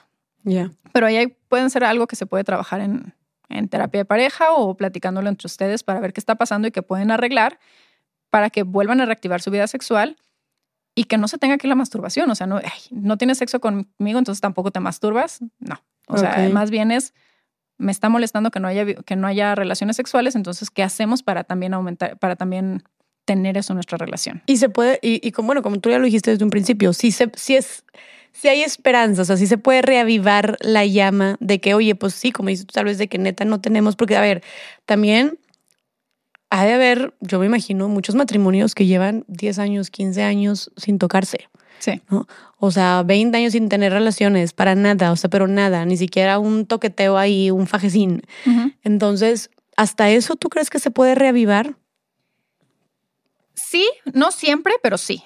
yo digo que la mayoría de los casos se puede, se puede trabajar. Si la relación todavía funciona, o sea, siento que el momento de parar es cuando ves que tu pareja de verdad no está interesada en, en, continuar con la relación o en trabajar por la relación, a lo mejor ahí es un decir, bueno, ya tiro la toalla porque no, no hay nada que se pueda hacer ya aquí.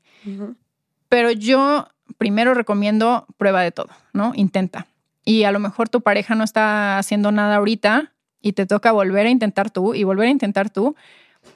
Pero al final, pues eh, yo, yo creo que en una relación vale la pena seguir haciendo esos intentos si para ti la sexualidad es algo importante y tarde o temprano tu pareja a lo mejor entiende y empieza también a conectar contigo. Alguien tiene que empezar, ¿no? Alguien tiene que dar el primer paso. Claro, claro. Saber cuándo ya son muchos pasos que diste tú y la otra persona no ha dado ninguno y entonces ahí es momento de parar. Pero eh, yo sí creo que es algo que se puede trabajar al final yo lo veo también como una especie de hábito. O sea, las relaciones sexuales sí es como, o sea, sí tienes que tener ganas y sí tienes que disfrutarlo, obviamente, y no hacerlo como porque lo tengo que hacer. Pero sí es un hábito que luego se pierde en las relaciones, igual que los besos. o sea, te, dejas de, o sea, pierdes la costumbre de saludarte con un beso y entonces de repente ya, o sea, es difícil volver a hacerlo porque se te olvida. Vuelves a crear ese hábito y entonces te acostumbras a dar un beso siempre que, te, que saludas o te despides. Igual con la sexualidad, perdieron el hábito de tener relaciones sexuales seguido. Vuelvan a hacer, o sea, digo, yo sé que es una forma muy como basicota de verlo porque tienen muchas cosas alrededor de, o sea, que te den ganas de tener relaciones sexuales, pero se puede ir construyendo de nuevo este hábito si hay ganas, si, si hay ganas como pareja de volver a activar esto. Ok, ok, me encanta. Y también yo creo que cuando están, pues tú ya dijiste, cuando están así muy muy avanzadas ya las cosas, años y años sin, tocarse, bueno, pues oye, terapia sexual también, también. de pareja, ¿no? Sí, y, entender que va a empezar poquito a poquito, ¿no? A lo mejor mm. no esperemos que, eh, eh, que de repente de no darnos ni un beso desde hace 15 años, eh, ya vamos a empezar a tener relaciones sexuales una vez a la semana o todos los días. Probablemente no pase así. Entonces, entender que va a empezar poquito a poquito con un Oye, ¿hace cuánto no hablamos como de nosotros? Vamos a empezar por eso. Oye, ¿hace cuánto no nos besamos como apasionadamente? Vamos a, siguiente paso a lo mejor es eso, a lo mejor es acostarnos a la misma hora cuando nos vamos a la cama, a dormir pues, o sea, acostarnos al mismo tiempo porque siempre te quedas tú y yo ya cuando llegas estoy dormido, dormida. Empezar como por pasitos, que a lo mejor puede ayudar mucho que un terapeuta los vaya guiando con esos pasitos que a lo mejor a ustedes no se les ocurren. Ok. Pero también pues pueden empezar mientras ustedes hacer ese tipo de cambios. De, oye, ¿y si hacemos esto? ¿Qué te parece? Ok. Y entender también que es normal, ¿no? O sea, como dices tú, es normal perder ese apetito sexual. Es súper normal. Es, es, lo, o sea, es que al principio existe y existe como de manera automática, justamente porque estamos enamorados y están todos estos químicos que están provocando eh, que nos sintamos eh, con ganas todo el tiempo y con, y con ganas de estar con esa persona, conectados todo el tiempo. Y después de tres años pasa el enamoramiento y no necesariamente pasan las ganas de tener relaciones sexuales, pero esta cosa automática, esta, esto químico en, en, tu cuerpo que, estás, que estaba sucediendo, se empieza a bajar. Y entonces te toca a ti hacerte responsable de continuar con eso. Wow, o sea, es, literal es algo químico que baja, o sea, que a veces va más allá de lo que tú quieras. Sí, ya no se despierta en automático. Ok, ok. No, ah, perdón. Ah, y, em, y justo lo escuché de, una maestra mía, de, Paulina Millán, cómo, eh, cómo es importante a veces saber cuál es el, a veces no te van a dar ganas en automático, pero entender cuál es el camino para que te den las ganas puede ayudar. Por ejemplo, Em, yo ya sé que si me empiezas a dar, o sea, que si nos abrazamos a ver una película y me empiezas a dar besitos en el cuello o en la espalda, de repente en una de esas me empiezan a dar las ganas. Entonces, dale la oportunidad de que se den los besitos en la espalda o en el cuello, ¿sí? Para que, para que a lo mejor te den ganas. O sea, acomoda las cosas para que esas ganas se despierten, pero tienes que conocer ese caminito. Ok, ok. Y decirle, ¿no? También a tu pareja lo que, lo, Que, lo que te gusta. Oye, Bets, pues antes de empezar a concluir, este, quisiera hacerte una última pregunta. Creo que hay mucho por descubrir todavía y por deconstruir en, en cuando hablamos de sexualidad, de todos los tabús, de todos los prejuicios que tenemos. Y hablamos de varios acá. Informarnos más, o sea, este tema de la sexualidad en pareja, de si estás teniendo o no, de cómo la comunicación, de la confianza, de sentirte segura tú, de las diferentes formas, de cuando ya pasaron mucho tiempo y no, y no ha pasado nada, o sea, es, es un mundo desconocido para muchas personas, ¿no?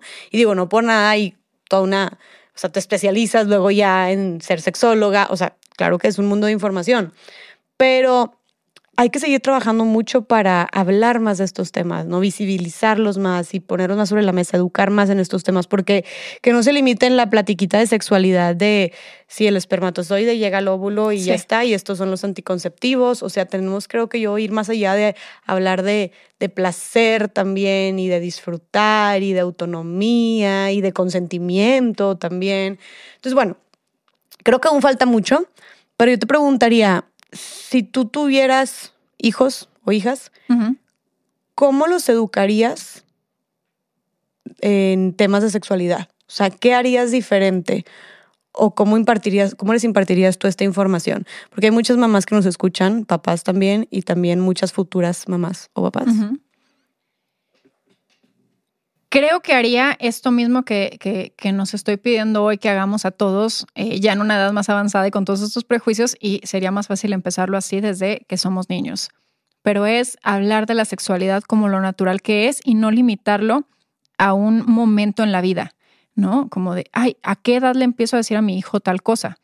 Digo, obviamente hay, hay, hay temas que a lo mejor, o sea, no le vas a hablar a un niño de tres años de, de no sé, de, de, de, penetración, pero pero la parte que, él le interesa y que puede aprender es como conocer su cuerpo, como este tema de eh, los niños, niñas, de repente empiezan a explorar su cuerpo y a mí me tocó la época de niña cochina y un manazo en la, porque te estabas explorando y es de, a ver, es, es como algo normal, natural que se tiene que hacer en privado, ¿no? Es todas esas conversaciones que puedes tener como la sexualidad, algo eh, algo natural. Tienes mil referencias como para... Me acuerdo mucho de una conversación de un, de un maestro eh, que nos estaba platicando de, no era su hijo, pero era el, o sea, bueno, de, ponle de su hijo, y está, que se estaba burlando porque su perrito, eh, su perrito pues la tenía parada. ¿no? Mm. ah, la tiene parada.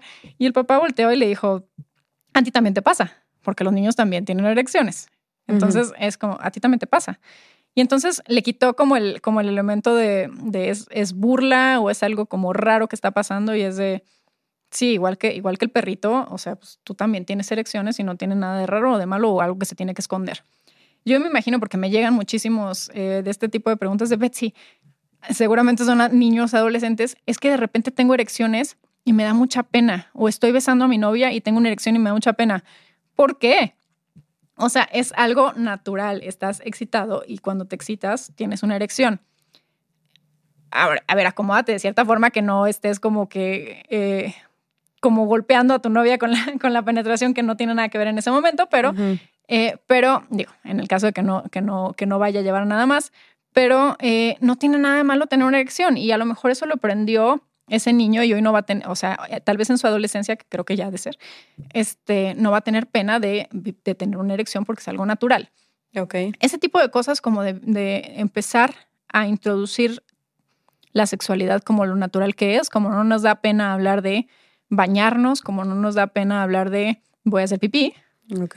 que son cosas que sí se hacen en privado, igual que eh, nuestra parte nuestra vida sexual se hacen en privado, pero esa no nos da pena, pero hablar de sexo sí.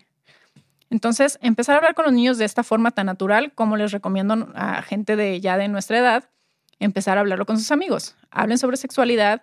Y también algo que estabas diciendo y que se me vino a la cabeza, nada más que no te quería interrumpir la pregunta, que se sale un poquito, pero es como adultos. Esto de tenemos que hablar más y tenemos que encontrar espacios donde se hable más sobre esto y de todo lo que tenemos que aprender, un poquito también es hagámonos responsables de aprender lo que tenemos que aprender. Investiga, o sea, no te quedes esperando de que eh, se empiece a ver más en podcast o en televisión o en tu escuela una educación sexual o que se hable sobre este tema. Si tienes curiosidad, pregunta, investiga, habla con tus amigos, habla con especialistas, lo que sea, pero no lo dejes en manos de otros. Ok. Ok. Y, que las, y que herramientas y recursos hay Sí, chingos ahí afuera. Una opción, por ejemplo, muy buena es seguirte tía tu contenido, leer tu libro, por ejemplo. también, sí. Oye, tu próxima TED Talk también. Oye, por ejemplo, eh, nada más eh, en este ejemplo específico que dijiste, oye, creo que es muy normal ver a niños o a niñas tocándose sus partes, ¿no? Porque yo también me acuerdo que era de que, oh, ¿qué es esto? Se siente chido. O sea, y era, como dices tú, el manotazo, o sea, suele suceder mucho el manotazo o el niña cochina o el ahí no se toca. Entonces, ok, ¿qué le dirías a las mamás o papás que ven que su hijo se está tocando? ¿Cómo reaccionar? ¿Qué le dirías exactamente? Es ah, tampoco reaccionar con, porque luego con los niños, eh, y- y lo digo nada más porque tengo a muchos adultos hoy como viviendo eso como un trauma, las risitas. El, el- el nos burlamos del niño porque cree, que- o sea, porque es chistosito como lo está haciendo. Tener mucho cuidado con, no- con que no sea una burla, sino que sea un comentario pues bastante... Y tampoco tiene que ser súper serio de nos vamos a sentar a una mesa a hablar sobre cómo te tocas. Pero puede ser en ese momento, en el, eh, esto, igual que cuando te bañas, igual que cuando vas al baño, se hace en privado y entonces este, esto se hace cuando estás solo, no enfrente de más gente y ya. Y no darle mucha más importancia de, de- de eso. Eh, a lo mejor sí, eh, que, que también lo escuché que, lo, que en, en tu otro, en otro podcast que, que tuviste con una sexóloga que decía, es bien importante decirles, nada más tú te puedes tocar. No dejes que nadie más, o sea, como por, por un poquito cuidar el enseñarle a los niños, eso también es bien importante, esto lo aprendí de un curso de Julio Borbolla, eh, a enseñarles a los niños a decir no y a decir no bien fuerte. Porque luego, eh, como niños, nos enseñan a obedecer, a seguir reglas, lo cual, pues digo, en ciertas situaciones está bien, pero entonces cuando les empiezan a hacer cosas que no les gustan, no saben decir no. Entonces hay que enseñarles a los niños a decir no y qué partes de mi cuerpo nada más yo puedo tocar y qué partes de mi cuerpo no me siento, aunque sea el hombro, ¿eh? De repente hay el señor, la señora, la tía o lo que sea que, que te dé el beso que te incomoda o que te agarre el hombro de cierta forma que a ti no te gusta y es no, no me, ah, el hombro no. Claro. Y no tiene que ser nada más órganos sexuales, ¿no? O sea, el hombro tampoco me gusta que tú lo toques porque no me gusta. Claro, y, y- y a los niños creo que, por ejemplo, pasa mucho de que niños y niñas que los forzan a, ay, a ver, dale un beso a tu tío. A ver, de, ¿qué niña tan mala? Dale un abrazo, te está dando un abrazo. No lo sé. Mira, se va a poner a llorar. Mira, ya lo hiciste llorar, se va a poner triste. ¿No le vas a dar? O- y es como, ¿por qué lo haces o la haces que invadan su espacio si no quiere? O sea, Sí. si la niña o niño no quiere, es respetar también, porque es parte también de como esta autonomía y de este consentimiento de decir, no quiero traspasar mi espacio privado, no quiero que nadie me toque, aunque sea una razón que no sea algo sexual, pero que eso también pueda repercutir después para ellos en, como dijiste tú, que sientan ya en temas más fuertes como un abuso sexual, que cuando hablamos de abuso sexual infantil, por ejemplo, aquí en México estamos o sea, en cifras, números rojos, pero que luego ellos se sientan con la responsabilidad de hacer caso ante temas también físicos o de contacto físico, este, y atender ciertas órdenes o necesidades de adultos, porque tú le dijiste, o porque papás, cuidadores, cuidadoras, les dijeron de, ay, qué niño tan malo porque no le quieres dar el abrazo, no le quieres dar el beso, no le quieres agarrar la mano. Sí, y acostumbrarlos también a que te cuenten. Eh, luego, sin querer, eh, reaccionamos a lo mejor enojados porque hicieron alguna travesura o enojados porque tomen en cuenta que muchas veces la manipulación de una, de una persona, este, de, una persona que está abusando sexualmente de, un niño, sobre todo la manipulación es, eh, le voy a hacer algo a tu mamá, o eres un mal niño si cuentas, esto es nuestro secreto, o cosas así como en, en no vayas a decir. Y si se siente como una travesura algunas veces, como hice algo malo, me van a regañar. Y entonces, si está acostumbrado a que cada vez que te diste cuenta que hizo una travesura, te enojaste, a lo mejor va a tener mucho miedo de contarte esto que también siente como una travesura. Pero si lo enseñas o la enseñas a contarte todo y que lo vas a aceptar, eso que te cuenta, eh, independientemente de que sea bueno, ya rayó la pared. Eh, ok, esto no se hace, pero como que lo manejas como que con más calma. Yo sé que es difícil y a veces como que da, o sea, yo no soy mamá, pero me imagino lo, complicado que debe ser de repente ver tu pared blanca rayada con, con crayolas o tu, o tu alfombra o lo que sea, pero tratar de que eh, siempre sea como una reacción de aceptación, de no pasa nada, pero con, con educarlo con, de alguna forma, digo, ya hablando de, de rayones en las paredes, pero darle esta opción al niño de que te cuente. Y que te tenga confianza y que no va a pasar nada si te cuenta para que cuando pase algo de ese tipo te pueda llegar a platicar. Buenísimo, 100%. Como darle este espacio seguro y de confianza, ¿no? Exacto. Me encanta. Y creo que preguntarle también, ¿no? Hay que cuidar también mucho, preguntarle cómo le fue y que ya sabes que me puedes contar todo y hacerlo sentir tranquilo, tranquila. Ay, sí, pero yo tendría cuidado. ¿De qué? Eh, a veces, eh, por esta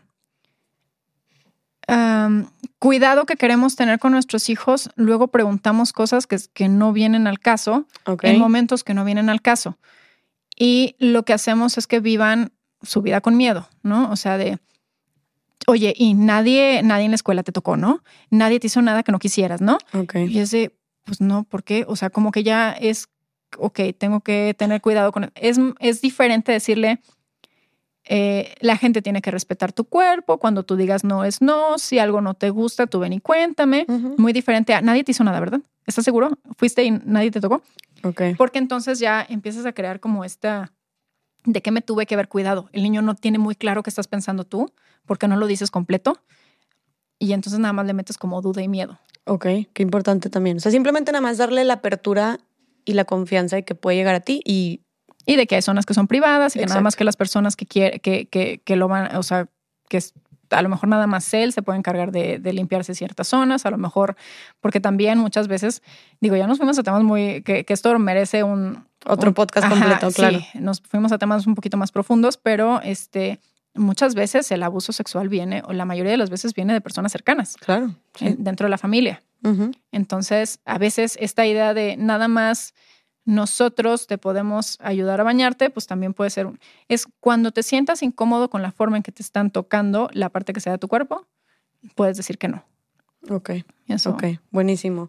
Sí, este tema es, es, todo, también da para otro podcast, pero también, o sea, eso también es sexualidad, ¿no? O sea, eso también es sexualidad y hay que, a como están las cosas también desgraciadamente, hay que desde eso sí, para que vean, cuando dices, oye, pues voy a empezar a hablar de sexualidad a mis hijos o hijas cuando tengan 12 años, no sé qué vas a empezar, pero no, esto es, esto también es sexualidad y esto es desde que tienen uso de razón, o sea... Sí, el, decirle las partes de su cuerpo como se llaman, el, el, saber que hay cosas que son privadas y que son nada más para ellos, para, o sea, que nada más con quien se sientan cómodos pueden tocar, todas esas cosas eh, son importantes para que luego de adultos puedas vivir tu sexualidad de forma libre, que es lo que eh, hablamos durante todo el podcast, que nos empieza a limitar el no saber, el tener que esa conversación incómoda con tu papá o con tu mamá cuando tienes 12 que dices, ay no, yo no quiero hablar de esto, qué vergüenza, porque no estabas acostumbrado, porque nunca lo habías platicado, y ahí se queda, en la situación incómoda de, y bueno, hija, hijo, no, te vayas a embarazar, ¿no? No te vayas a embarazar, y ya, ¿no? Ahí se